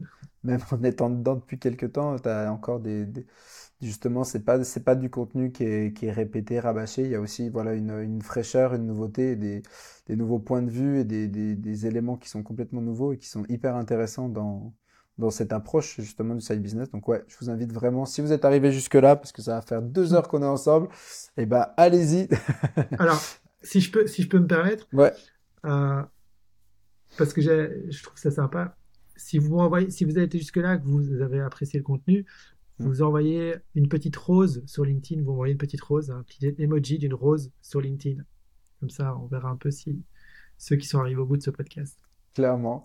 Eh ben écoutez, je euh, Franchement, c'est une très très bonne idée. Je pense que je te repiquerai l'idée. Je vais pas te la piquer là, mais euh, je demanderai aux, gens également de, de, faire ça, de renvoyer un petit quelque chose euh, en fin de Ou dans les commentaires, tu vois, si, très intéressant. Tu, si, si, tu publies ça sur, euh, je sais pas sur quelle plateforme tu publies, tu leur dis de mettre des petites roses à la fin en commentaire. Tu vois. C'est vrai que vous avez écouté jusqu'au bout, jusqu'à dernière goutte. Eh ben, écoutez, vous avez entendu. Donc, si vous êtes allé jusque-là, des petites roses partout. On veut que, où, que vous voyez ce, podcast ou cette vidéo, vous envoyez des roses, envoyez envoyez-nous des fleurs, quoi. Voilà, exactement. et, euh, et, puis, bah, merci, hein, Nicolas, pour tout ce que tu nous as partagé. C'était vraiment très riche, très intéressant. J'espère que tu as passé un bon moment. Ouais, ouais, c'était cool. J'aime beaucoup euh, passer ces moments. Euh, comme je te dis, moi, si ça peut. enfin, j'ai cru comprendre euh, parce que dernier podcast, il y a eu énormément de retours positifs. Euh, et tu vois, moi, je partage mon truc. Tu vois, c'est ce syndrome euh, de l'imposteur ou on peut l'appeler comme on veut. Tu vois, tu fais des trucs. Moi, je, moi, je m'amuse et et toi de se dire ok si ça peut aider d'autres personnes à se dire ah ouais ok je pas pensé à ça ou ah ouais c'est chouette j'ai pas vu ça comme ça c'est cool il y a toujours des choses intéressantes je suis un gros consommateur moi-même de, de podcasts, tu vois, j'écoute ça, comme je disais que je passe du temps à lire, dans mon process de ma journée, je passe aussi certainement au moins une demi-heure par jour à écouter euh, du contenu. Donc, euh, si ça peut aider des gens, c'est cool. Eh ben, trop chouette. Eh ben, je te remercie, puis ben, je te dis euh, à bientôt en tout cas. Avec plaisir. Merci. Ciao. Ciao, ciao. Félicitations, tu es arrivé au bout de cet épisode. S'il t'a plu, n'hésite pas à prendre 15 secondes pour nous laisser 5 étoiles sur Apple Podcast ou la plateforme de ton choix et à partager cet épisode autour de toi. Ça nous aide vraiment à faire connaître ce podcast. En attendant, je te donne rendez-vous sur ma newsletter Multipreneur, le lien est dans la description, où tu découvriras chaque semaine des contenus actionnables pour lancer tes projets, t'organiser tout en profitant de la vie.